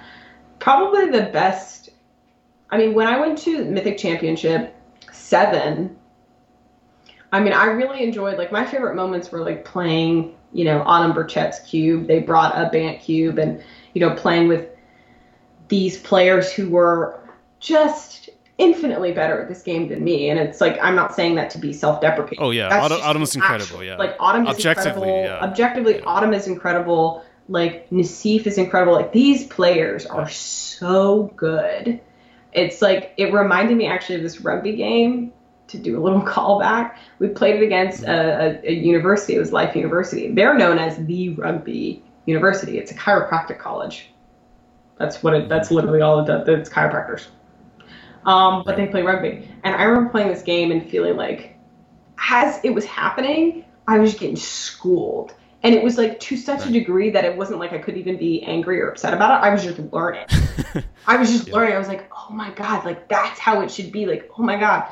So like when to to bring it back, like so when I was playing Magic, when I was playing Cube, you know, in California with these amazing players, it was just it was such an awesome environment to be in Right. because there wasn't any weird drama. All these people are adults, by the way. Like all Mhm. these guys, they're they're all like mature adults who are older and like you know there wasn't this kind of like conversation and weird discourse and stuff. And like obviously, maybe obviously they could have been saying something like when I wasn't in the room or whatever, but that's not what the focus was on. That so much of the conversation was about like you know like where we like casual stuff and like magic Right. the game and like understanding things like even just having pro players be like oh i don't really understand this line just asking me what i'm doing not telling Right. me not aggressively saying oh you should do this Well, that's that's how that's how they all got there, That's and I would argue that's how you got there too. It's like you know you have that growth mindset. You're thinking about how to improve, and you're. I- think they got there because they minimize the drama. They actually Yeah. focus on trying to get better, right? Yeah, and I honestly think if that's what more of the competitive culture was like, if paper magic was like, if I was exposed to that earlier, I would be a much different player. Because, but I didn't. it's so tough though because like you know that at the highest level, you'll get that awesome experience, but then to get there, you have to slog through. yes, all uh, this. You know, people Mud. playing with people who are not like that, and that's Right. that's frustrating too. To know that there's like that light, but then it's probably not worth getting to that light I mean, it's, consistently. yeah, it's and it's hard, and like the more of a you know, yeah, the more you have to put up with so much to kind of get there, um, and obviously, I guess the less you're offended by, the easier it is. But like for me, it's not even like the skill; it was just like the way, yeah, like the conversations around magic and the game. There wasn't weird petty drama. There wasn't weird gossiping about stuff. Like it was just being just thinking about magic. And I really like to think about magic because there's so much that I don't understand. And so I always try and like talk it out and be like, oh, what if we had like this card or like what's the relationship between these things? I know people say it's basically like, oh, aggro, combo, control, like whatever. Like you have these, I, I like thinking of like these relationships and stuff. And in my earlier days, I just didn't have anybody to do that with because I felt that it was just not a conducive you know a conducive environment for me to to actually learn comfortably and think about the Right. game without like having to be like no i don't think saying the r word is funny sorry my bad like Yeah. yeah if i was exposed but if i was exposed to that kind of environment more that i, I mean i would just i would be much more interested in playing competitively um, as it stands that's not that's not really my goal um, it still isn't. I mean, I, I played like ranked on arena, um, but to me, um, I guess the system seem to be constantly in flux, so it's hard for me to set my Mhm. mind on something when the goalpost seems to change often Yeah. and and rapidly and not really. I, I know I know a few I have a few friends who are trying to climb that mythic ladder to qualify for rivals or whatnot and uh, let me tell you it's hearing them talk about it it's just not anything that I would ever want to do it's just No. I, I, you know it's it's just rough Yeah, that was something that like made me like um pause streaming and stuff like that because that was something that I did find so like I couldn't I wasn't comfortable in these like competitive spaces. So then I was like, okay, well, I could pick up streaming and I can play Magic digitally and it's cool and I get to hang out and I can interact with people. It wasn't like a money thing, it was just for me to like have a good comfortable space that I could like pl- still play Magic in and like still feel like I mm-hmm. have like kind of a community. yeah Um, with all the gathering and all that other stuff yeah Right, yeah, but like, you know, curated, more curated, I guess. But um but then I, you know, the program, the arena program was just really really hard on my mental health cuz when you're playing the ladder, especially how they had it before, you know, like when you're playing um regard it's like one to one the ratio of win to loss. So if you win a match, you get one rank. If you lose, Mhm. you get you lose that same number of whatever ticks you just gained. So like I just was spending um this happened the same time about the same time that I got my ADHD diagnosis. And so I was also like trying to figure out um like medications that could be um, that would work for me. Um, you know, I was diagnosed pretty late. It was, yeah, it was like last year. Yeah, it was last year that I got diagnosed, and I'm, you know, I was 25 and um, Yeah. had been under a lot of pressure from like my job, and I kind of had a little breakdown, and it wasn't great. And I was in a car accident. It was not great. So like I played arena because it was like Mhm. escaping, but then um, the the system that that was the ladder and it still is it's just so toxic because you can spend you feel like you've gained nothing you've gained nothing you've you've played Yeah. for three hours and you've gained nothing you've gone nowhere and then you tie that into your own i mean yeah you like win I'm just laughing because I can relate to this, Yeah, both Arena and Magic Online. it's like- Sometimes I wonder, why did I, where, where did my five hours go? I just wasted five hours. Yeah, exactly. And it's like you haven't achieved anything. And it's not really a great I feel like it's not quite um it's not a program where you can learn. very well mm. on it because it's it's it's digital, so you don't have somebody around there to kind of critique and chat with you and talk you through what you're doing unless you're you know in a Discord or whatever with somebody. You're doing things on the fly on your own, and so I just got to these points where I would just and I would get like raging mad because I would like hyper focus, play for five hours, end up nowhere, end up no closer to mythic, and you know it was just, and I feel like I didn't gain I didn't gain anything. Um, at least with leagues on Modo, what I liked about Modo leagues is you have five matches. Five matches. Mm-hmm. That's it. Just five matches. And your the outcome will be determined based on how you do, and then you can play another one and it starts fresh and it's fine. But with with the with arena, it's such a toxic program because you're just banging, you're beating your head against the wall, and it's not about mm-hmm. quality. It is not about quality. That game is not, mm-hmm. that program is not about quality. If you want to play the ladder, you just pick something that has a slightly better win percentage than 50, and then you just go, and you just yep. beat your head into the wall. It's just this infinite um, rat race. Yeah, this infinite ladder. Literally, it's a ladder you just keep climbing, right? Mm-hmm. And then you're always trying to get to number one or hold it, and it's like this scramble, and you don't even really know why you're doing it, other than there's yeah. some mythical carrot that you're gonna get you know, like you know, oh, we. I mean, we didn't know at the time that rivals was going to be a thing. Mm-hmm. You know, so there, there's so many things that are just like about that program that I just I struggled with to the point where I, I mm-hmm. literally did not like to play Magic. I just didn't I didn't enjoy that game. I, I, I didn't enjoy the game. I didn't want to play it. I would play one match, whether I win or lost. I felt exactly the same, and so it made streaming really difficult because I'm having to basically bang my head against this wall, play this rat race um, in full view of other people. And when I'm like stressed and I'm trying to focus, you know, you're not playing as well when you stream. There's a lot of stuff there. And um, no, that just, it just sucked the fun out of Magic for me. So I just had to, yeah, I just stopped playing for a while and then I just stopped streaming. I think I've kind of I'm I'm slowly getting back into streaming as I figure out you know boundaries that work for me. Um, mm-hmm. But those are pretty. I mean, I keep them pretty strict because I was in like such a bad place.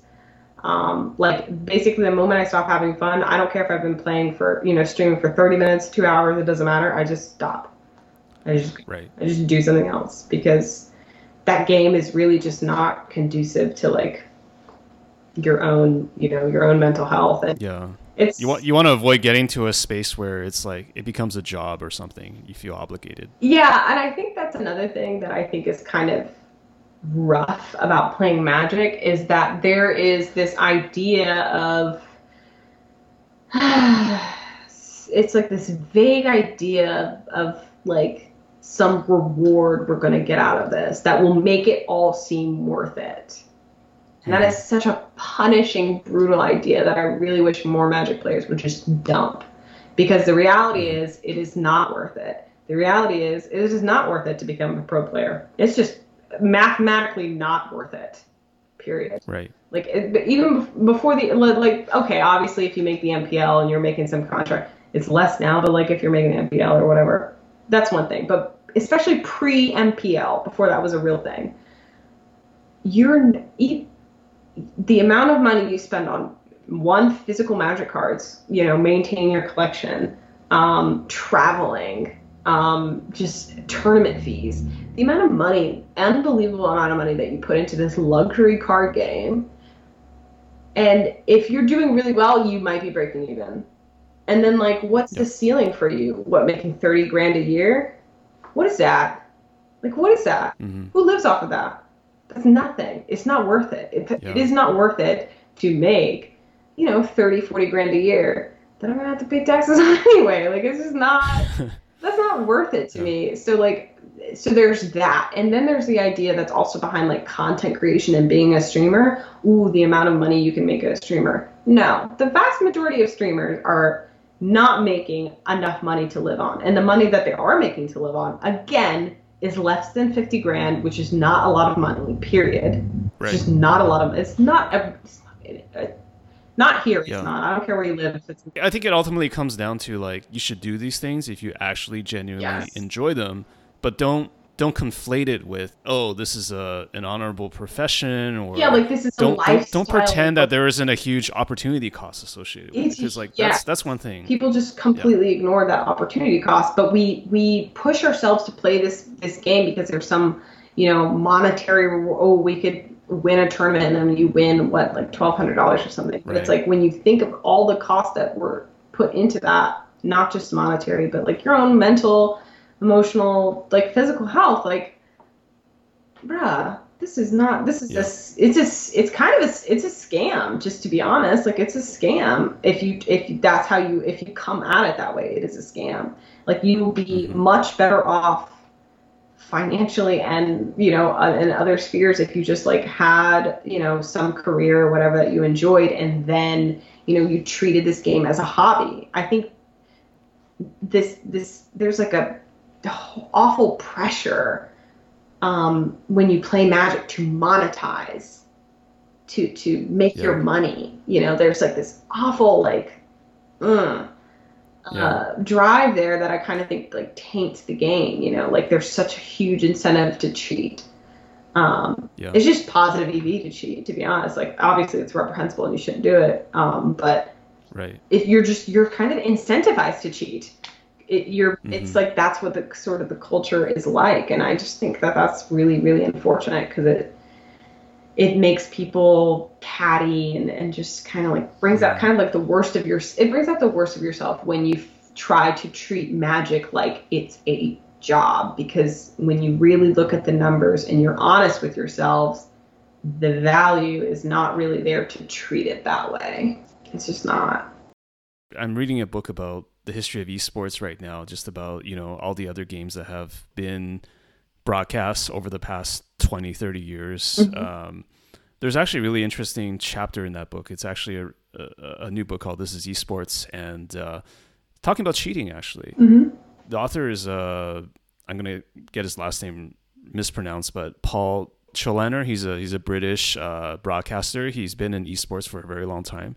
And he actually has a view where he's sort of not defending the cheaters, but he's like, I can see where they're coming from because these are people that are barely scraping by. Even if you're sponsored by some team or whatever, I'm talking about Counter Strike yeah. or some of these other games, like you're just trying to do what it takes to survive. And so you can definitely be tempted, especially in a, in a world where also they don't have any guidelines. Like there's no orientation. Like, okay, what should you do? Like some of them have never played traditional esports sports, so they're not thinking about who am I hurting by fixing this match, right? Right. So there, there's a lot of things that go into it where I'm not trying to defend him. I don't think the author is, but it's like, can you really blame somebody for going the extra mile to yeah. try and like stay on the train? Like even if it's just breaking even, right? Right. So it's there's this sort of cognitive dissonance that happens in Magic and in, in in other games. It's like first of all, call a spade a spade. Like if you play Magic to enjoy it, let's just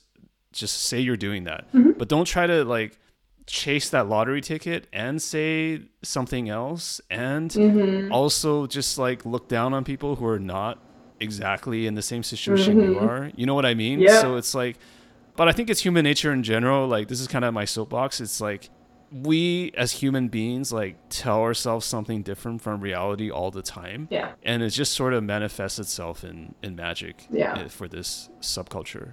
Yeah especially like with what you said like chasing that lottery ticket like i think that's that's what it feels like so much of magic has become about. Even like content creation and stuff. There's so many more content creators and while like you know that's good to have a lot of perspectives it's also like it's it's i just yeah, I just I feel like people we're all just chasing that lottery ticket. We're chasing like you know the best way to make money, you know, the from this game, and maybe that's because we're trying to escape from what we just don't like in our own outside lives, you know. I really dislike having a nine to five job. I have a number in my mind and a goal that I'm working towards so that I can be self employed and I don't have to um, work, you know, that kind of office job. And, and I, I imagine a lot of people are like that. Like if they could strike it big, if they could get that lottery ticket, they they they would. Um, and I don't and I don't blame anybody for that. But I think when you have a game like I think people need to understand one, you don't earn as much in Magic as you do in other games. I don't know what's Right. going like this is a low earning game period. Even like even streamers, like even with streaming, it's a low viewership game. Yeah. You're just not your ceiling ain't that your your ceiling ain't that high. Yeah. Um, Yeah. like even the highest ceiling ain't that isn't the same as like higher ceilings and, in other games. So they're you know, it's the lottery. The basically the lottery ticket. I feel like is not here, and part of my problem through my magic journey has been breaking that thought process that was kind of put into me was chasing that lottery ticket and I've had to really break that in order to even start to enjoy, even start to enjoy magic again, is to kind of get that thought out of my head. But it sounds like you're still what what's the right way to say it? Like you're still in the magic culture even though you're not doing mm-hmm. it in the ways that a grinder would. So for example, you're getting into cosplay, like you're still Mhm. you know, you had an excellent article a while back about the roles and responsibilities of content creators. Um, you know, you write really well and you, you you. you know how to express yourself. So talk to me about, you know, maybe some of those endeavors and, you know, how how you, how you look at those things. So I started to just like try and play around with like I with especially with cosplay. I just wanted to do I just wanted to still engage with magic because it's something that I enjoy, but I wanted to treat it as a hobby. I and I do treat it as a hobby. Um, I only really t- I only t- I'm very fortunate to have the sponsors that I have. I'm sponsored by CardSphere. Um, they let me write about whatever I want. They let they let me write whenever I want. It, it's just I have a lot of freedom with them, and and you know they're you know happy to kind of like help me and like support me however and that's even with cosplay that's with um, you know writing that article. Um, so i just wanted to figure out like how can i how can i engage with the magic community and with the game um, in a way that i still enjoy that's really not competitive. I just had to sort of redefine that for myself. Um, I love cosplay. I think it's um, really, really interesting. I've always like seen it. I never really thought about doing it for myself. Um, but then I saw the art for um, Klothys, the god, the Mm, red yes. god Yep. um, from Theros Beyond Death, and it was like a light went off in my head, and I was like, "Oh, I want to do that." And I guess I, I guess when I think about like the art of magic, while yes, you have Teferi and like you've you you have brown people in in magic. It's not as much, but like you you you have brown people in magic, but I couldn't relate to what was being shown to me so often. It wasn't as Mhm. many brown people. There just like wasn't as many people that I could, especially women, that I could Mhm. look like and I felt comfortable like cosplaying. Like I could see myself in. Like I couldn't see myself in Chandra. I'm not, you know. What I- about Liliana? I love Liliana. Okay, I wouldn't cosplay Liliana, but Liliana is like one of my favorite characters. Um, Yeah. it's she's. I I think she's she's a very interesting kind of person to think about. Um, I relate to her kind of in a lot of ways, but you know, but I saw Klothys and I was like, wow, like this is. I mean, this person looks, this character looks powerful and, and, and beautiful and strong and hmm and so interesting. And it just made me want to try it. And so that's what i did. I've just been like trying it. And then i saw Jolrael um, from m21 Th- that art looks incredible. I'm already making that cosplay as well. So i'm making two cosplays at the same time. And a big also a big aspect of like the cosplay was that i just love the cosplayers. I love being around them and hanging out with them and it's a really fun environment. Yeah. so you know i did that and and that's kind of where i'm at now. It's just like i'm just doing things that make you know that i have fun you know i have fun doing. But yeah i have grown like my followers have grown. Like i've grown i've like been developing like an audience already through streaming and like writing so i do feel like um compelled to be honest with just based on my experience, I feel really compelled to be honest with people about one, what I'm interested in and what I'm thinking about. So writing that, you know, writing about the rules of content creation, that was a uh, that was a tough one, but I felt really compelled to write it because up until that point, I really had hadn't seen mm, pro players, Magic players in general, kind of talk about what was going on, like in the outside, you know, yeah. world, and it frustrated me sometimes, um, and it really, really bothered me. It made it feel like um, people didn't care about, you know, mm-hmm. the things that I cared about and the things that, you know, I feel like everybody should care about and, you know, that sounds arrogant, but that's just sort of like where I was at.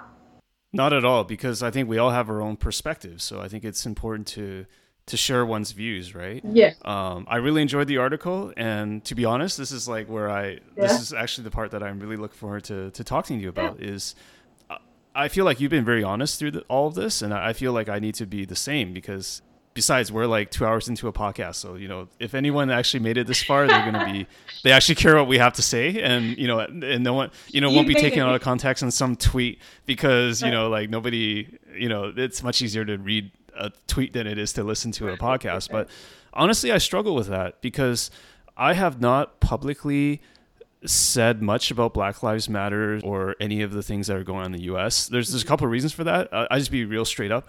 Mm-hmm. One, I don't I didn't grow up in the U.S. I never lived there. I mean, I visited several times, but I don't I don't pretend to know a lot about what people are going through other than just what I read about in the media, and I know that has like distortions and things like that. Mm-hmm. Um, but two, I, I I struggle with because I have a startup, you know, Cardboard Live. I also do yeah. like a very, very fringe project called Humans of Magic, like this podcast. Mm-hmm. And I, I wonder if like me saying things one way or the other could potentially alienate myself from yeah. you know, we work with Wizards of the Coast for Cardboard Live, you know, we have certain relationships. Mm-hmm. So it's like, you know, sometimes it can feel a lot safer just to Yeah.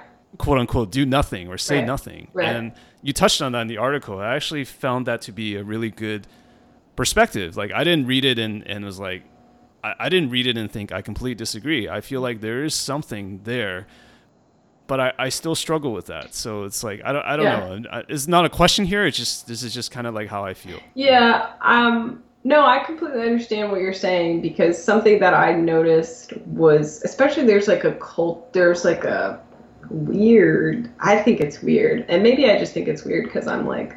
Oh, oh sorry. I'll, I'll, just complete my thought. Oh, like, sorry. No, no. I, I'm sorry to cut you off. Like, I also feel that I also feel this anxiety because I feel like what I say can be misconstrued or mm-hmm. construed as performative, and I don't want to do that. It's like you know, I I feel this weird thing where it's like if I tweet about these good movements happening right now well, where was I the other 11 months of the year? Where was I mm-hmm. last year? So it's like I have that struggle within myself too. That, that yeah. that's that's what No, that makes sense. So like I think there's a couple things like at play here that's really that are worth seriously like considering. Um and it's not one that I would have considered if I hadn't started to do content creation. So, you know, I realized one there's like a sort of Mm, there's this weird thing. I think it's weird, but it's like this positivity thing. It's kind of gross to me, but it's like where you know you're always. Like, I want magic to be just all positivity. Right. It's like you know you want your your brand because that's what you're doing. You're developing your brand as a content creator. You have a brand. Um, if you're trying to be successful, you develop that. A lot of them sort of focus on uh, take the angle of being um, positive and happy. And so they don't talk about politics. They don't talk about you know real life. They don't talk about anything that could be divisive because they want everybody to have a good time and and and that's that. And you know that's not their role to step in and and talk about things like that. And that's to me it's kind of odd because i it's because like you have you have people in your audience who this you that that are being affected by this that are being hurt by this uh, you know it's that's this is their life you know and maybe you think by not saying anything you're doing that you know you're helping them escape but the reality is they have to go back to that life like you know that's that's they can't really escape or not go back it's, they, it's they can't really right escape now. it. They can't it's, they can't escape it. So it's kind of a Yeah. it's a bit of a naive thing to talk about. But then there's also you know but it i don't think it's coming from a bad place. But then there's mm-hmm. also this idea that okay like kind of like what you're touching on. You have a relationship with wizards. You have your you know cardboard live. You do have to be careful when you the more people that you have following you or like eyes on you um, professional relationships you do have to be careful about what you say.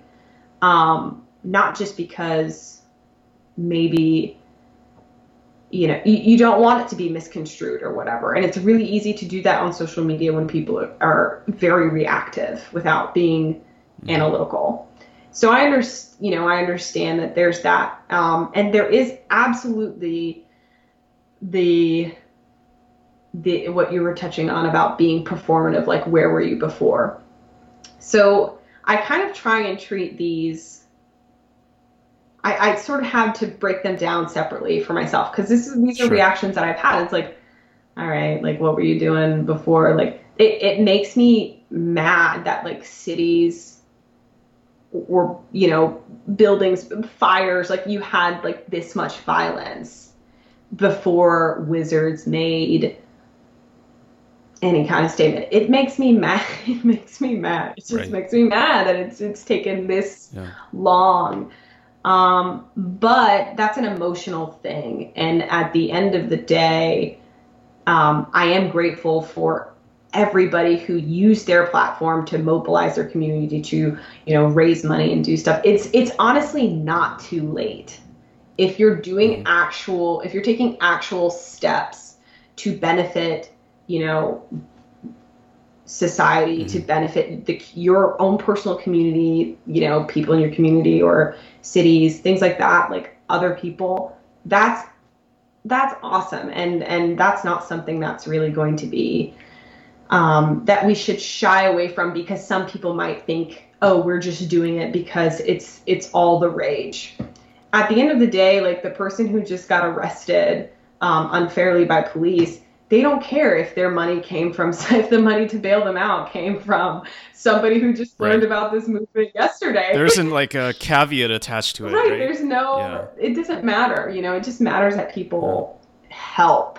Now, like I will say, I don't expect like I don't have the same expectations for like international players to um to like talk about like American issues. It's just not something that I think makes a lot of sense. Only because like I don't really know everything about every issue going on in Oh, I mean, I have a lot of I have a lot of opinions about everything. It's just there. It's just a question of whether they're well informed or not. Yeah, like I, don't, I mean, I just don't know all the time, so it's like I don't really like hold international like players to the same sort of standard when it comes to talking about American issues. But yeah, the performative thing is real. The scary thing that I see is the people who, it's like there's like a bare, there's like a sort of like a bare minimum, uh, which is you know maybe you retweet, maybe you like put like Black Lives Matter in your name, but you really haven't done anything actually constructive.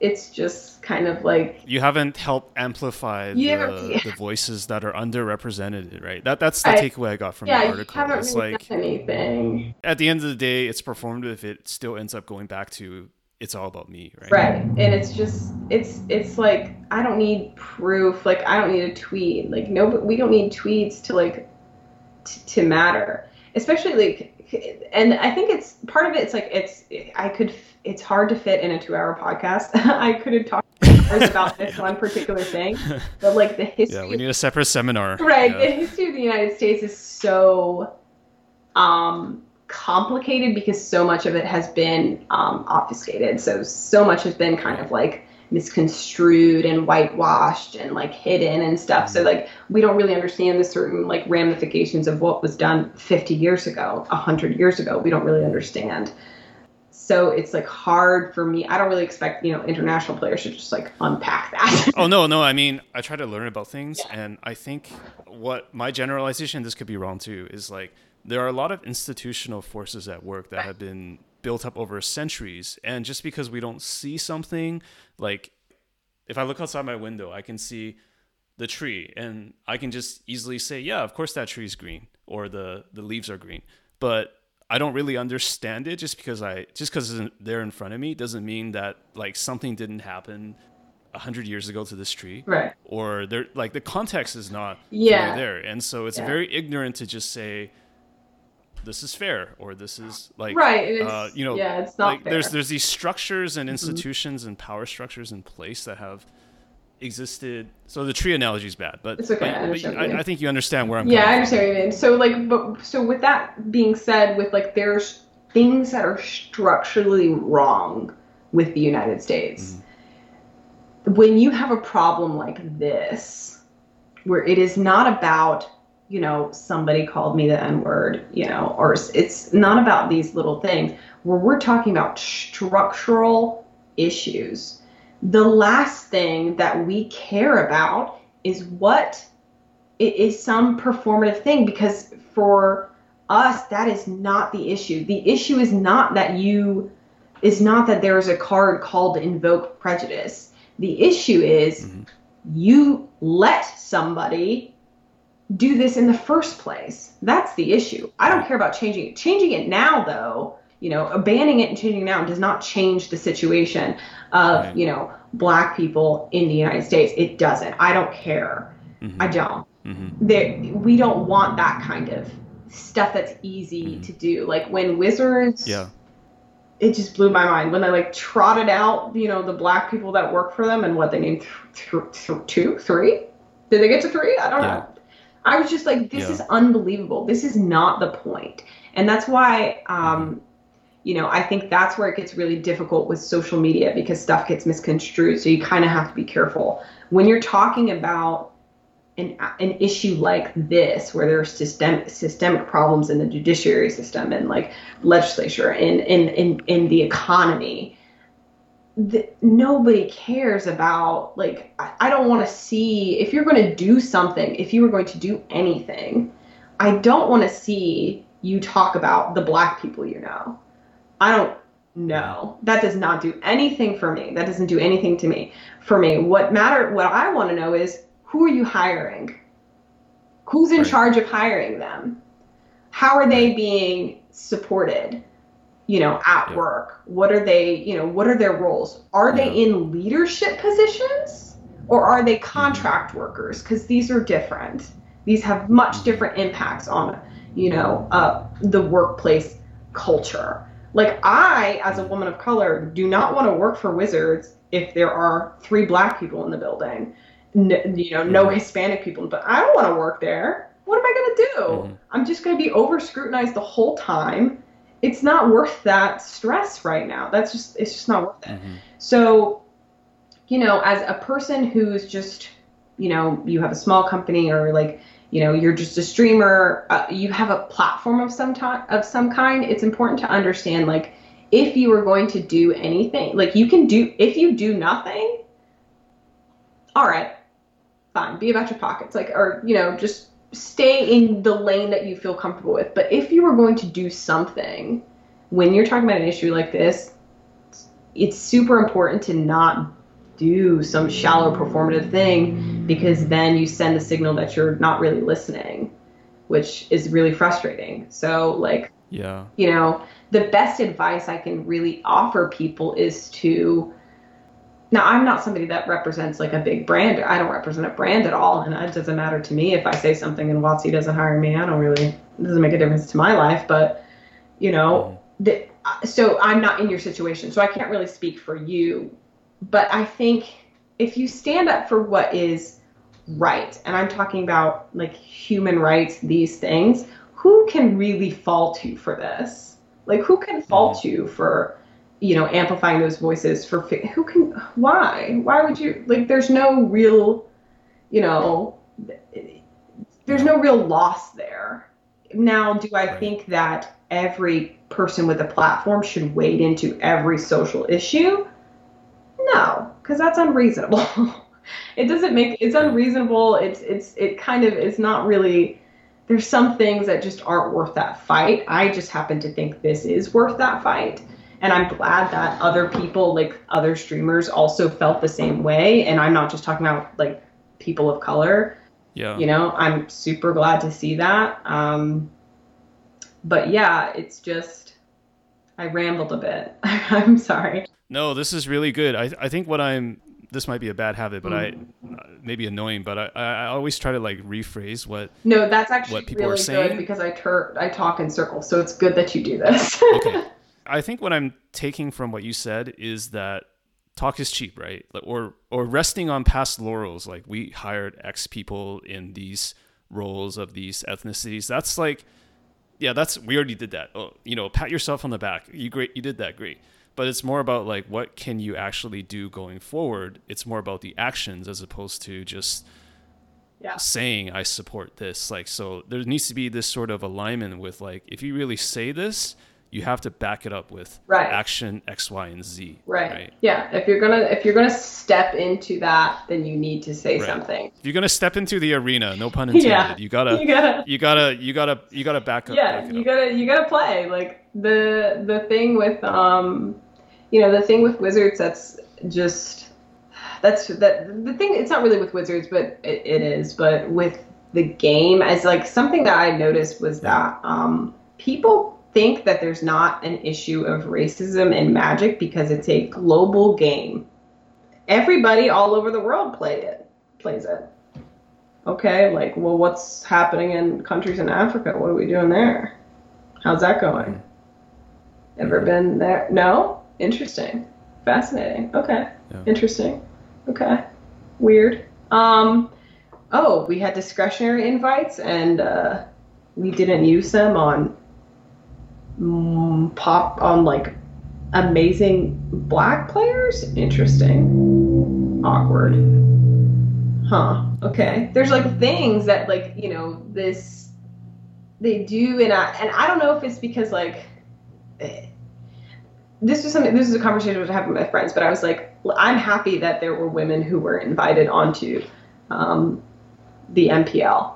They like they need WotC does need to really strong arm course correct um, the environment that they've um, perpetuated up until this point. But it's like it's actually it's a funny parallel for history that you know the history being like in the U.S. white women got to vote before black people. And it's like this funny parallel that like white women get attention before black people. So, you know, and yeah. it's not to and it's not to hate on like white women, but it's more of like when even when you pit my when you pit minorities against each other, like minority groups against each other, in this case women, um, versus like mm-hmm. black, let me tell you which one comes on top.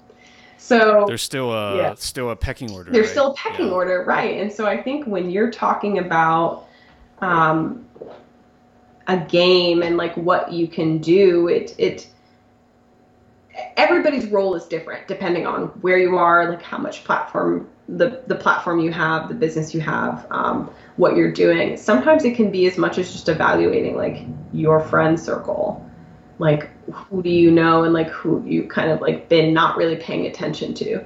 For um, i suggested in the article to um, websites who like sponsor like who have writers.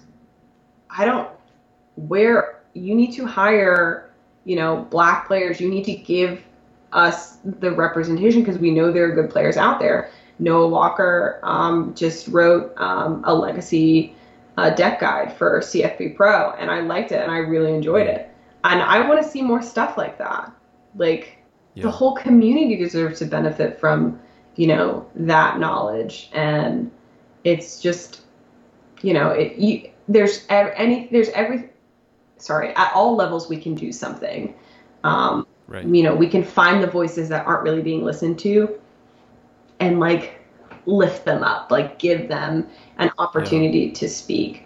Um, we can stop being afraid of what's going to happen to my brand if I say mm-hmm. something mm because while I think that is a good guideline to live by most of the time, when you have something going on like this, it's just some things you you you need to you need to talk about. Yeah. And this is unfortunately one of those things that just haven't been talked about till like right. very recently, like really recently.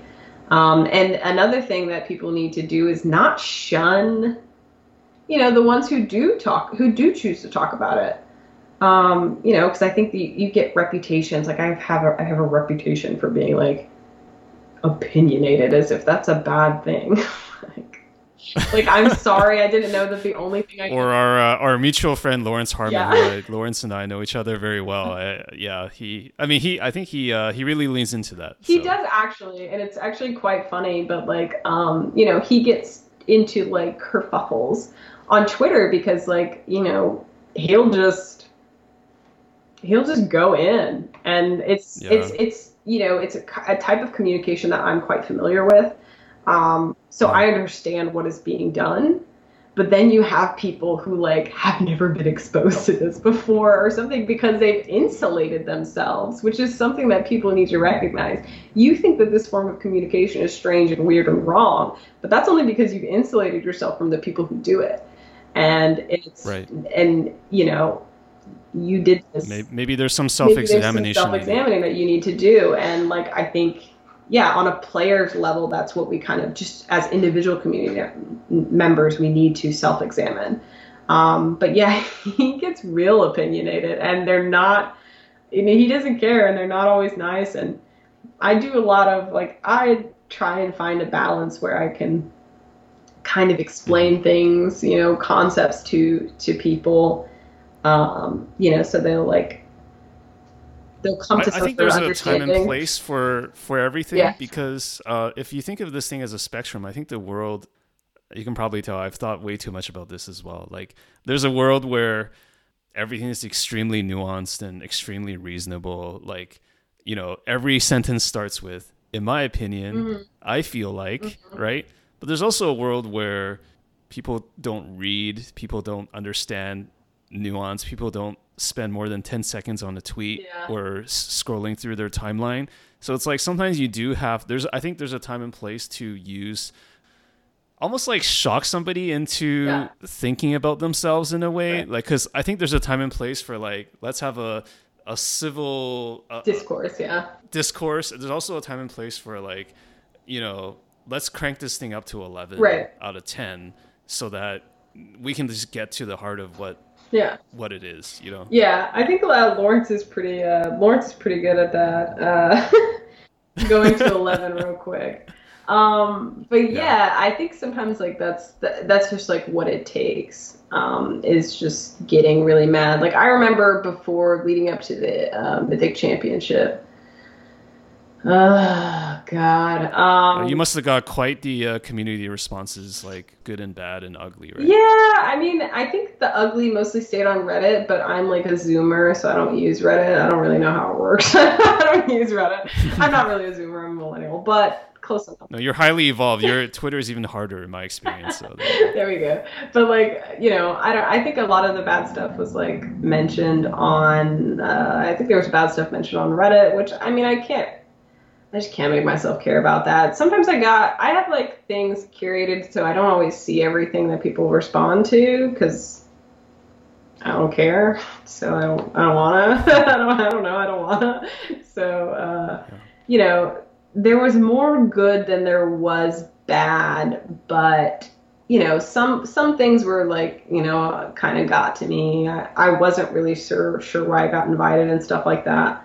Um, you know, and I didn't feel comfortable. But leading up to it, something I can't remember what was the impetus for what was going on. I don't know if it was like another um, like sexual assault conversation or something was going on on Twitter. Um, and I just remember seeing, I think it was Reid Duke saying this tweet about, uh, he said this tweet about like, you know, as what being a positive community member means and like I read it and it just kind of like irked me. And then another person also said like, you know, be positive, don't feed trolls, you know, like would say these things.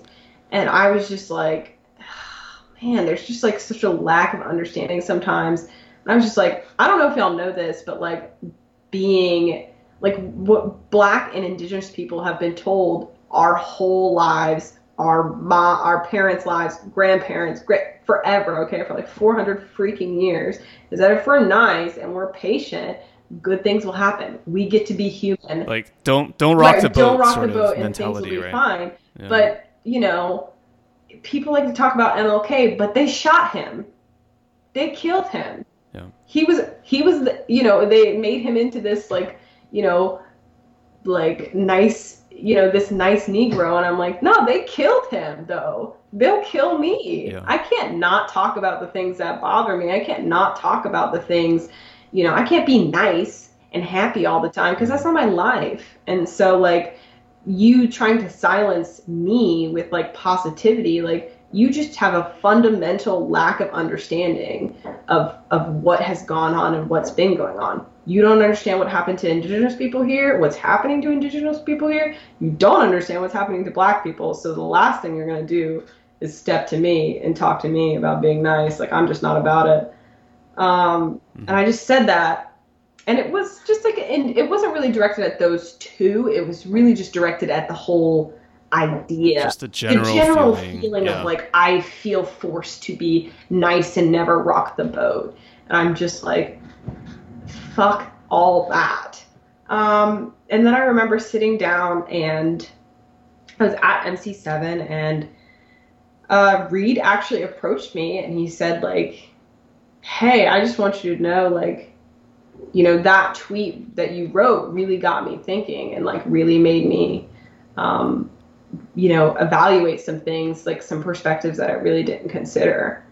And honestly, that's like the best that you can really hope for, right? As a person who's Yep. speaking from, you know, a sense of frustration, you're just trying to hope that people really understand or at least try to at least recognize that they need to self-examine themselves. And sometimes that takes being, um, that just takes being fucking mean about it. like you just gotta be mean Yeah. sometimes. You just gotta be like not nice. There's this. I've been reading a lot of Angela Davis uh, recently, which is uh, I feel like should be required reading, but um, is not in American schools because she's a communist and a black woman. So, but that's fine. Mhm. But I've been reading a lot of her stuff, and she says this thing about how like um, conservatives really like to sort of worship, adore law and order. So anything that falls outside of it, you know, they, they it, but law and order to them is obedience, right?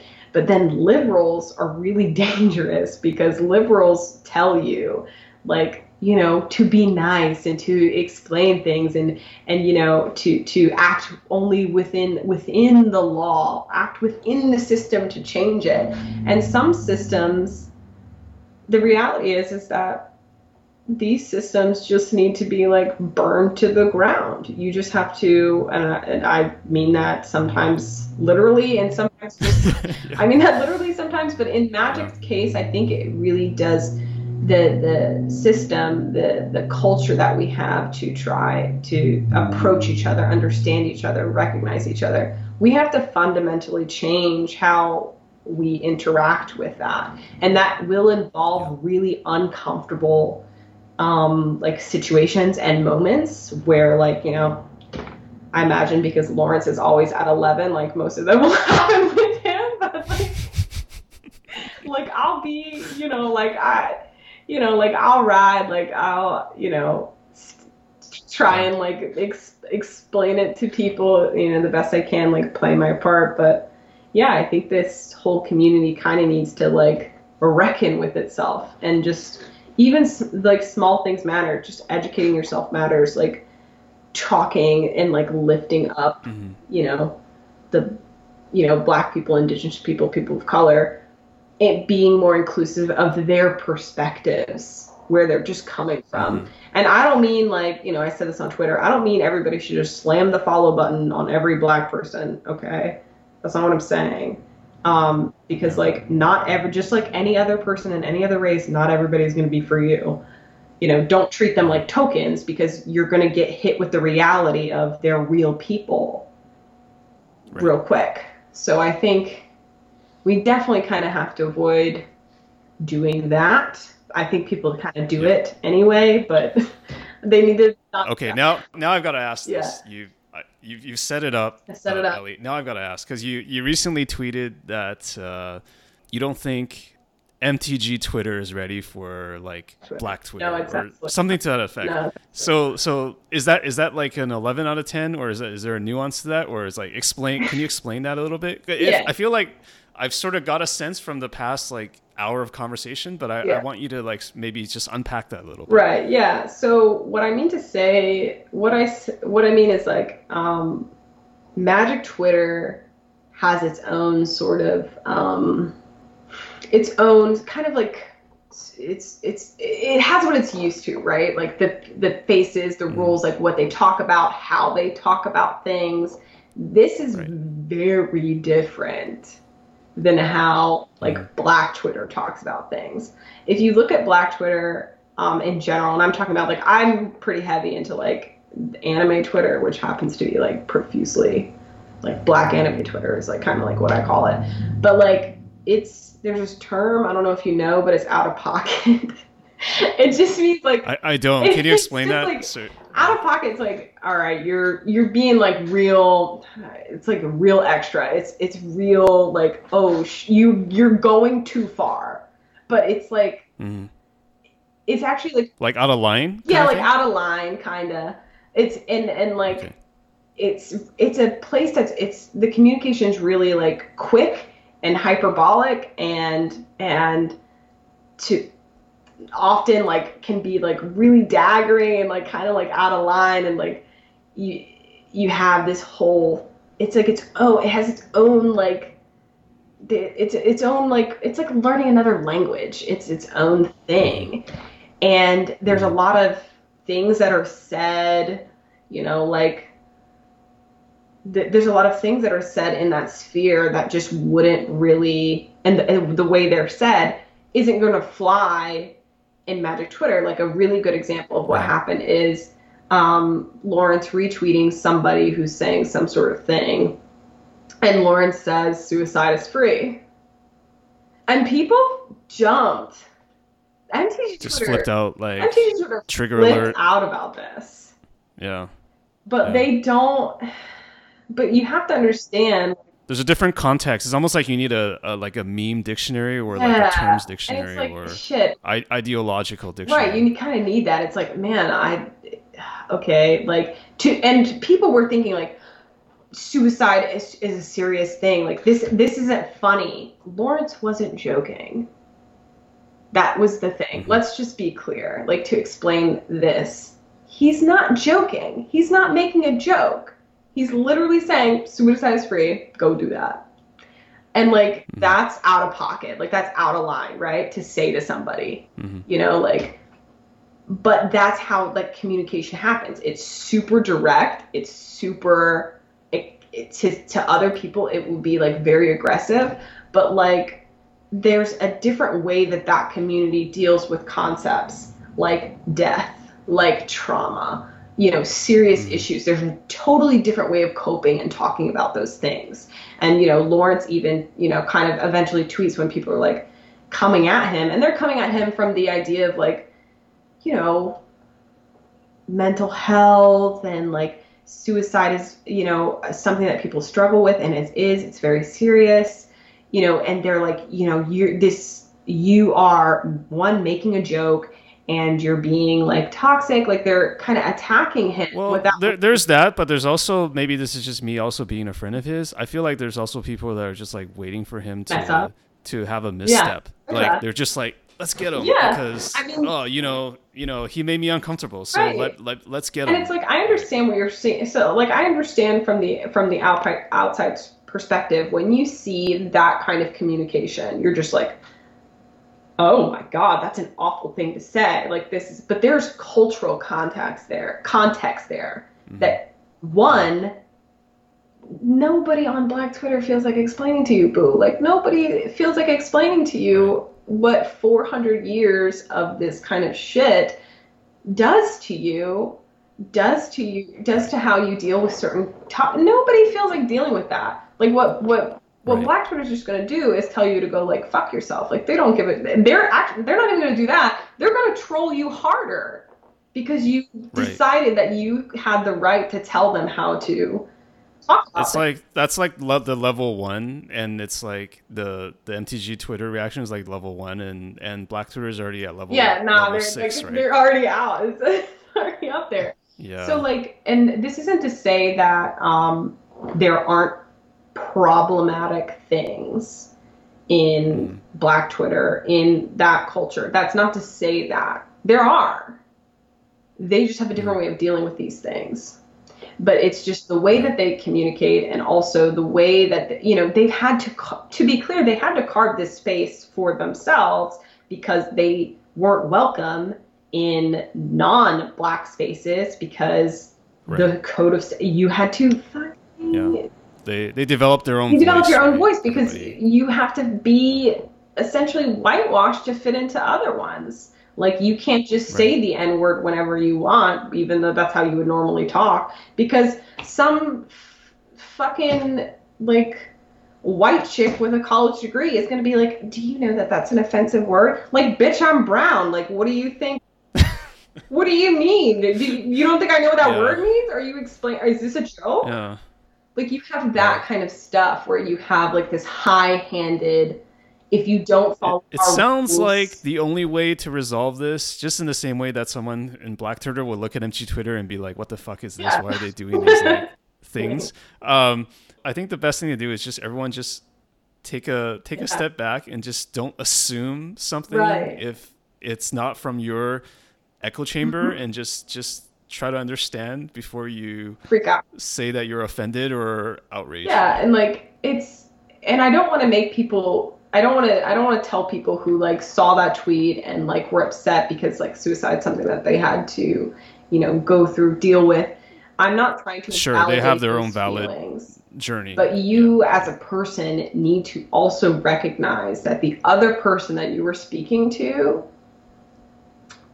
has trauma, Yeah. has has their own stuff, right? Like has their own has their own feelings about stuff, and like right. to just like to have the knee jerk you if if we're going to blend these two because they're very different types of communication um, and styles if we're going to blend these two like really make black people feel welcome like black kind of men b- make black mtg twitter feel Mm. welcome is we have to resist the automatic urge to tone police them. That's Mhm. not to say call them out for bad behavior, like as in like, you know, maybe they did something actually wrong, like cheated or whatever, like sexually harass somebody. Obviously, there are like normal human standards, but to actually like, I mean, and it's something that I had to deal with a lot. I've had to deal with a lot on Twitter. Um, is just people when I'm expressing myself, people telling me that I should be saying it differently li- li- literally they would come in and they would tell me that and then i would have to have like there was one conversation where this guy was just like basically telling me to like be nice about something that like was really bothering me and frustrating me and emma handy had to come in explain to him my position as if i didn't have it in english above um, explain to him my position and why i would react negatively to his statements and he apologized to her Mm, to her, not to me, okay. to her. And so, like, MTG Twitter has to resist that urge to go in and Yeah. think that one, they know better than the people of color who were participating and communicating between themselves or whatever, and and just wait a minute, just wait a second. Also, there's this fantastic option that you have called the scroll. You can just scroll by. You can just scroll by Mhm. and just leave it and like whatever Yeah. because what's going to happen is like maybe on regular MTG Twitter you can have like a little spat and like there's some clout gained and clout lost but when you come to somebody of like when you come at a black person or like a, a person of color I like to separate the two um because I feel like they get grouped together when they shouldn't sometimes when you come at us in a certain way, like we're not going to be nice to you. We're just going to I mean, we're just going to trash you. We're just going to drag you. we're just going to drag you. Like we're not going to be nice to you. This is like the equivalent of like the fan running into like the stand, like the fan from the stands running into the baseball field. Like, what what do you think is gonna happen? Like, what right? do you think? No, fam. Like we're gonna like we're not gonna put up with this. Um, yeah. You know, and this doesn't obviously this isn't just about like cons. I don't know. No, no, it's, it's not, not, It's not gatekeeping. It's yeah, not. It's it's, it's just like try to understand. Try to understand first a little bit, yeah. and also the fact that like you know, this person, you're tweeting your thing, I'm tweeting my thing. We have our own right to our point of view. Mm-hmm. So you can say what you want, but you don't need to like come into my tweet and, and tell me what I should do. Right. It's like, and yeah, it's, it's, and it's super odd that it even happens in the first place, but it's just like, yeah, we, we think that we should do it. And obviously like, you know, there's a conversation, language is complex and culture is complex. And so like, it, there are conversations that are like there are basically social norms that we have not resolved yet on how to like work together what's problematic what's not. Um, you know this this is going to be like an awkward time but like the the best way to do it if the if the goal is actually integrating for lack of a better term and being more inclusive if the goal is to do that well then the the actions that need to be taken need to be one that are totally different than what's been done, which is reactionary, knee jerk, going in, tone policing, that kind of stuff. We have to stop. Um, it's just not going to be conducive to the. If that's what the goal is.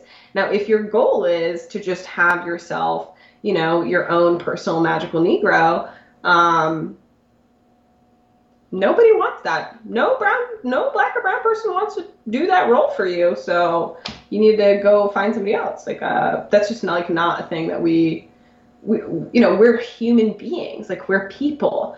That means we make mistakes. We say things, you know, maybe that we shouldn't.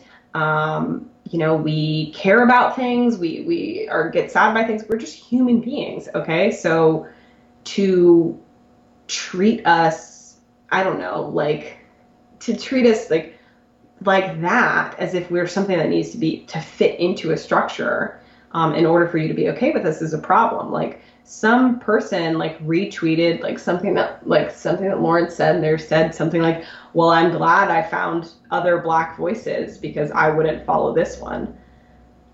Like, ew. That's gross. this is like the this is like the person who says I'm gonna unfollow you now. Yeah, right? it's like you're unfollowing this person, but it's like like okay, great, you still meet your oh, quota. Yeah, thanks, what the? Thanks for broadcasting. Like, ew, yeah. that's gross oh. and and and offensive. Right. Like, you know what? What would be really helpful is if people just chilled for a minute, like take a chill pill and like before you slam a follow button on somebody because they're black or because you know they're whatever why don't you take 30 seconds scroll through their feed and just see what they're about because what's going to end up happening is if you don't you're just going to unfollow them as soon as they disappoint you anyway and because you're and you're yeah. internally looking for that anyway you're just going to follow them because you, yeah. you weren't interested in, them in the first place like i think it's weird when like pro players follow me. I have no idea what they're doing. I don't know what you're doing. Mm. I barely talk about magic mm-hmm. ever. I barely talk about magic. Like, what kind of information are you getting from me? I, I, don't even. Maybe they're following you and meeting you. I mean, like, I mean, some now the ones that I've met or whatever, like that's fine, or like I've interacted with, you know, that's different. But like, you know, it's weird when I see like notable names follow me, yeah. and then it's like because I know give it a couple days, they're just going to unfollow me because I don't fit whatever kind of expectation they were looking for. Which, if they had spent 30 seconds to treat me like a real human and look at my feed, they would have known that in the first place. Mm. So there's that. That's a little rant. Here we go. No, no, this is great. Like There's this is the, like Twitter is honestly the thing that I've been the most fascinated with personally for the past I want I want to say two years. Like I've had so many discussions with people, not on Twitter, mind you, just just about, about how to use it, and it's it's like it's this it's this thing that I can't live without, but I also can't live with. Yeah. It's really it's really bad. Yeah, But uh I mean, some people really do. Um, you know, some people have been able to get away with not saying anything, you know, like never really delving into that, keeping their Twitter or their social media impersonal. Like Rachel Agnes is a really good example of this. Up until very recently, her Twitter has been actually, I, I would imagine, like quite impersonal because it's mostly just memes, magic related Yeah. memes, and shitposts, but it's very rarely about like things happening in her life, things that she's feeling, like not about her, the person. And you know, and in a way, I, I, I don't I can't speak for her, so I don't know exactly all of her motivations. I imagine it's a buffer, and it avoids awkward, awful people. I mean, she already gets an unbelievable amount of gross activity like t- sent her way, but like still, like sh- she's and she's kind of like built up this sort of social media presence, and it's based on just like magic memes, and like that's what that's her thing. And it isn't until very recently Yeah. did she start using her platform to like talk about um, like Black Lives Matters and like what's going on and like police brutality and stuff like that. Um, you know, and I respect her for taking that, and I respect anybody who had been using their platform for something totally different, and then we're just like, nah, this is too much. We gotta, you know, say something. Um, I think that takes, you know, there's a lot of fear and turmoil and stress that comes with social media, regardless. And the more, but the more people that you have following you, the more stressful it is. The more you have to lose, so to speak. Um, especially if you're like, you know, employed, all that sort of stuff. But you know, where was I going with this? Um, yes, right. So people that you know use that like magic players who just they just talk about magic. They they stick themselves into a lane. At the end of the day, I can't really be angry with that, and I'm really not. Um, I understand why people do that. It is this. It is. It is to be factual. It is the safest route to take to just focus on the game or you know maybe you're like um, bbd and you have a magic twitter or you have and then you have your like personal twitter that's still public but you know you're not really talking about magic maybe you're talking about whatever that way if people are interested in that aspect of you you know they can follow you there i mean i'm i'm real small so i don't, I don't really care i don't think i would care anyways it's too late it's too late i'm down i'm in the train it's, it's like station. I, I'm a I'm a small fry Yeah. too, but I, I I do think that the challenging thing is that first of all, I'll just say that I think life is a game. So Mm-hmm. it's like there is like in in different ways how you define it, there is winning and losing. Mm-hmm. And Twitter is like a microcosm of that. The challenge with Twitter is that there's different games and incentives for different people because there are people that want to be more genuine and I think you're you're one of those people. Mm-hmm.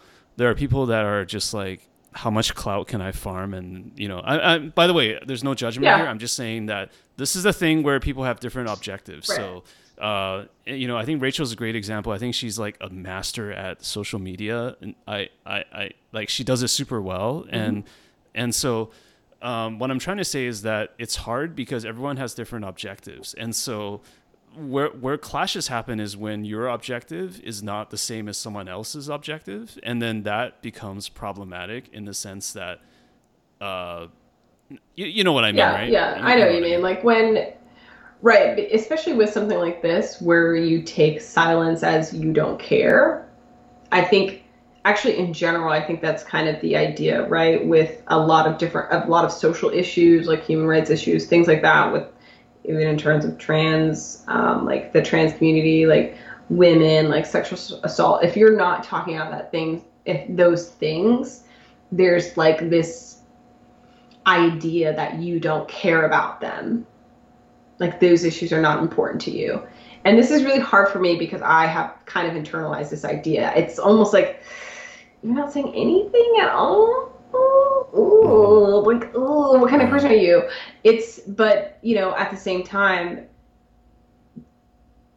I think it's important that you know I've kind of had to wrap my head around it. Yeah. People can still be taking action in their own community without talking about it. That I don't know, that I don't see, and I kind of have to give people the benefit of the doubt, and we should give Yeah. people the benefit benefit of the doubt. Um, you know, there are times because yeah, it's like you're saying there are different objectives here with how we're using it and what we want out of it, and they're going to not be the same. But um, I feel like the best, just the best we can do is just try and consider the other person, which it's like hard, but it's like try to consider where the other person is coming from and, you know, can we respect it or not? Like me, I have a hard time respecting like total silence. I don't expect people to say about any, ev- ev- you know every issue, but it's like there's really no issue that you care about like at all. Like you just don't care. Like how privileged are you, or like what's going on here? What land did you live in? Because I would like to live there too. Um, but but at the same time, like I, you just can't always hold people to like your. You just can't hold people to your standards. It doesn't really work very Yeah. well. So you know maybe there's there's also other things to take into account like maybe somebody's not talking about something because it is very triggering for them or it is really emotionally difficult for them to participate in that because it brings up their own um, personal issues and so Mhm. while i have a hard time respecting silence my instinct is just my natural reaction is to not respect it. I also am not going to you know if i if i do advocate for people to talk i'm going to try and be as constructive as possible. Um, you know encourage people just in general to be constructive as possible. Um, because you know i don't really know what another person is going through. I don't know what their story is. You know and there could be a Yeah. better reason than you know it's about money now granted if it is a if it's a monetary thing like oh this is about your pockets i'm sorry like i'm i'm just like i'm i'm i'm, I'm gonna i'm gonna Yeah. judge a little bit like i'm a bit judgmental like i will judge Well, for me, for me, I mean, I, I just don't want to get canceled. Right? Right. It's just like you know, this is why I love doing this podcast Right. with you because like I can spend two hours with you and actually talk through it. Yeah.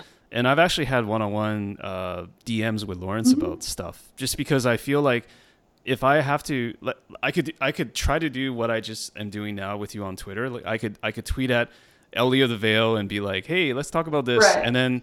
But then I feel like I'm sort of walking on eggshells because someone else is going to see my tweet and be like, get into it oh, this Asian dude is just like not getting it. Yeah. I'm retweet him and like, you know, so it's like I would much rather do this, and this is also a way that I could, you know, we're talking. I'm I'm learning Mm-hmm. honestly, which is great. I love it, and then I can hopefully release it to somebody that, you know, rather than me trying to put out some statement about this is how I feel about right everything. Let's just do an episode with Ellie and see what she has to say. Yeah. And that's that's more to me. That's more like productive, and it honestly scales better. Yeah, So, I, don't mean, know, I think just how no, I think think that's the case. Um, you know, when I say, you know, be constructive, like I don't really mean like, it. Oh, I don't. I don't think you're directing it at me. oh personally. no, I'm just yeah, I'm just mean in general. yeah. So like when it, it took me a while because I used to take basically like silence as complicity, which is the phrase, but you know, silence is a little bit more complex than that when you're talking about like social media. Um, and like how we use things. There's stuff that we don't see. We don't see somebody's backstory. We don't see, you know, if this is something that, you know, really is upsetting to them. We don't see if they're participating in some other way to help. We don't really see that. Um, we only get this small, tiny slice. So, you know, I tr- I've been trying to like work myself out of like automatically like judging people. And then it just like ri- me writing that article also like forced me to not just rant, but like really think, okay, what are ways besides tweeting that people can help, like that people can be productive? And I don't mean that for that article to just apply to like Black Lives Matter related things. I just mean in general, when there's something going on, when we feel like there are marginalized people, like when something like that's happening, what are the steps just like within as individuals, as people with platforms, like what can we do besides just you know, tweeting about it. And like this is one of those things. Like you just use your platform. LS, LSV and Gaby, like they were one of the first um, magic streams I saw say, "Hey, no, we're doing like a you know, charity stream or whatever, we're raising money for this. And this was before my article came out. I was already writing it, but then I saw this and I was like, yeah, this is what I want to see. Like, yeah. why haven't I seen this before? It doesn't, but that, at the end of the day, that question doesn't really, it's a moot question. It's a moot point. Right. It doesn't matter. That's just matters that, you know, it's yeah. happening. And I think if we, as people with platforms, can kind of mentally free ourselves a little bit from what we think mm-hmm is const- productive and what's not from what we think is actually damaging and isn't. If we kind of like open our, you know, heads a little bit and not be, you know, jam ourselves into this is my role as a magic creator. I only talk about magic. If we can like free that up and like let ourselves be a little bit more human, you know, like I think the community in general like would benefit in the, you know, in the long run. And I don't yeah. actually think canceling is real, but I think like yeah, the, I you guess get into Twitter. Stuff. Canceling isn't real. Twitter isn't Twitter real. Isn't, yeah, just, exactly. It's, it's not. It doesn't really matter. It's you'll be fine. It's, yeah. it's fine.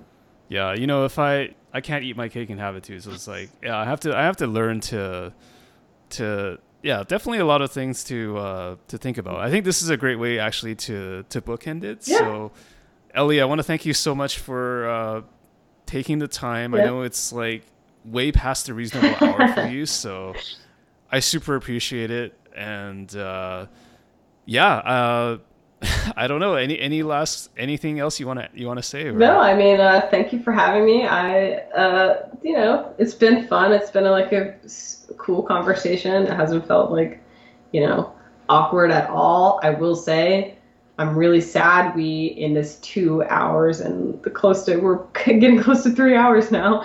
Uh, I'm sad that we weren't able to fit in some Star Trek conversation, but that's fine. I'm glad we got it beforehand, you know, before recording. Yeah. So I'll make do with that. Maybe one. All good. yeah, that'll be that'll be one of the uh, the lost episodes. the uh, the talking about Deep Space Nine yeah. and Next Generation and all the yeah, yeah. That'll that'll have to be it. But yeah, that's it for me. Thank you a lot for having me. I appreciate it.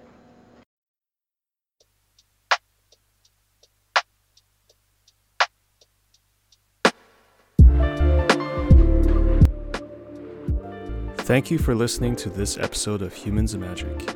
To get more information about the show and to join the mailing list, please visit humansandmagic.com. And don't forget, the Humans and Magic book is now available on Amazon for both paperback and Kindle. We'll see you next time.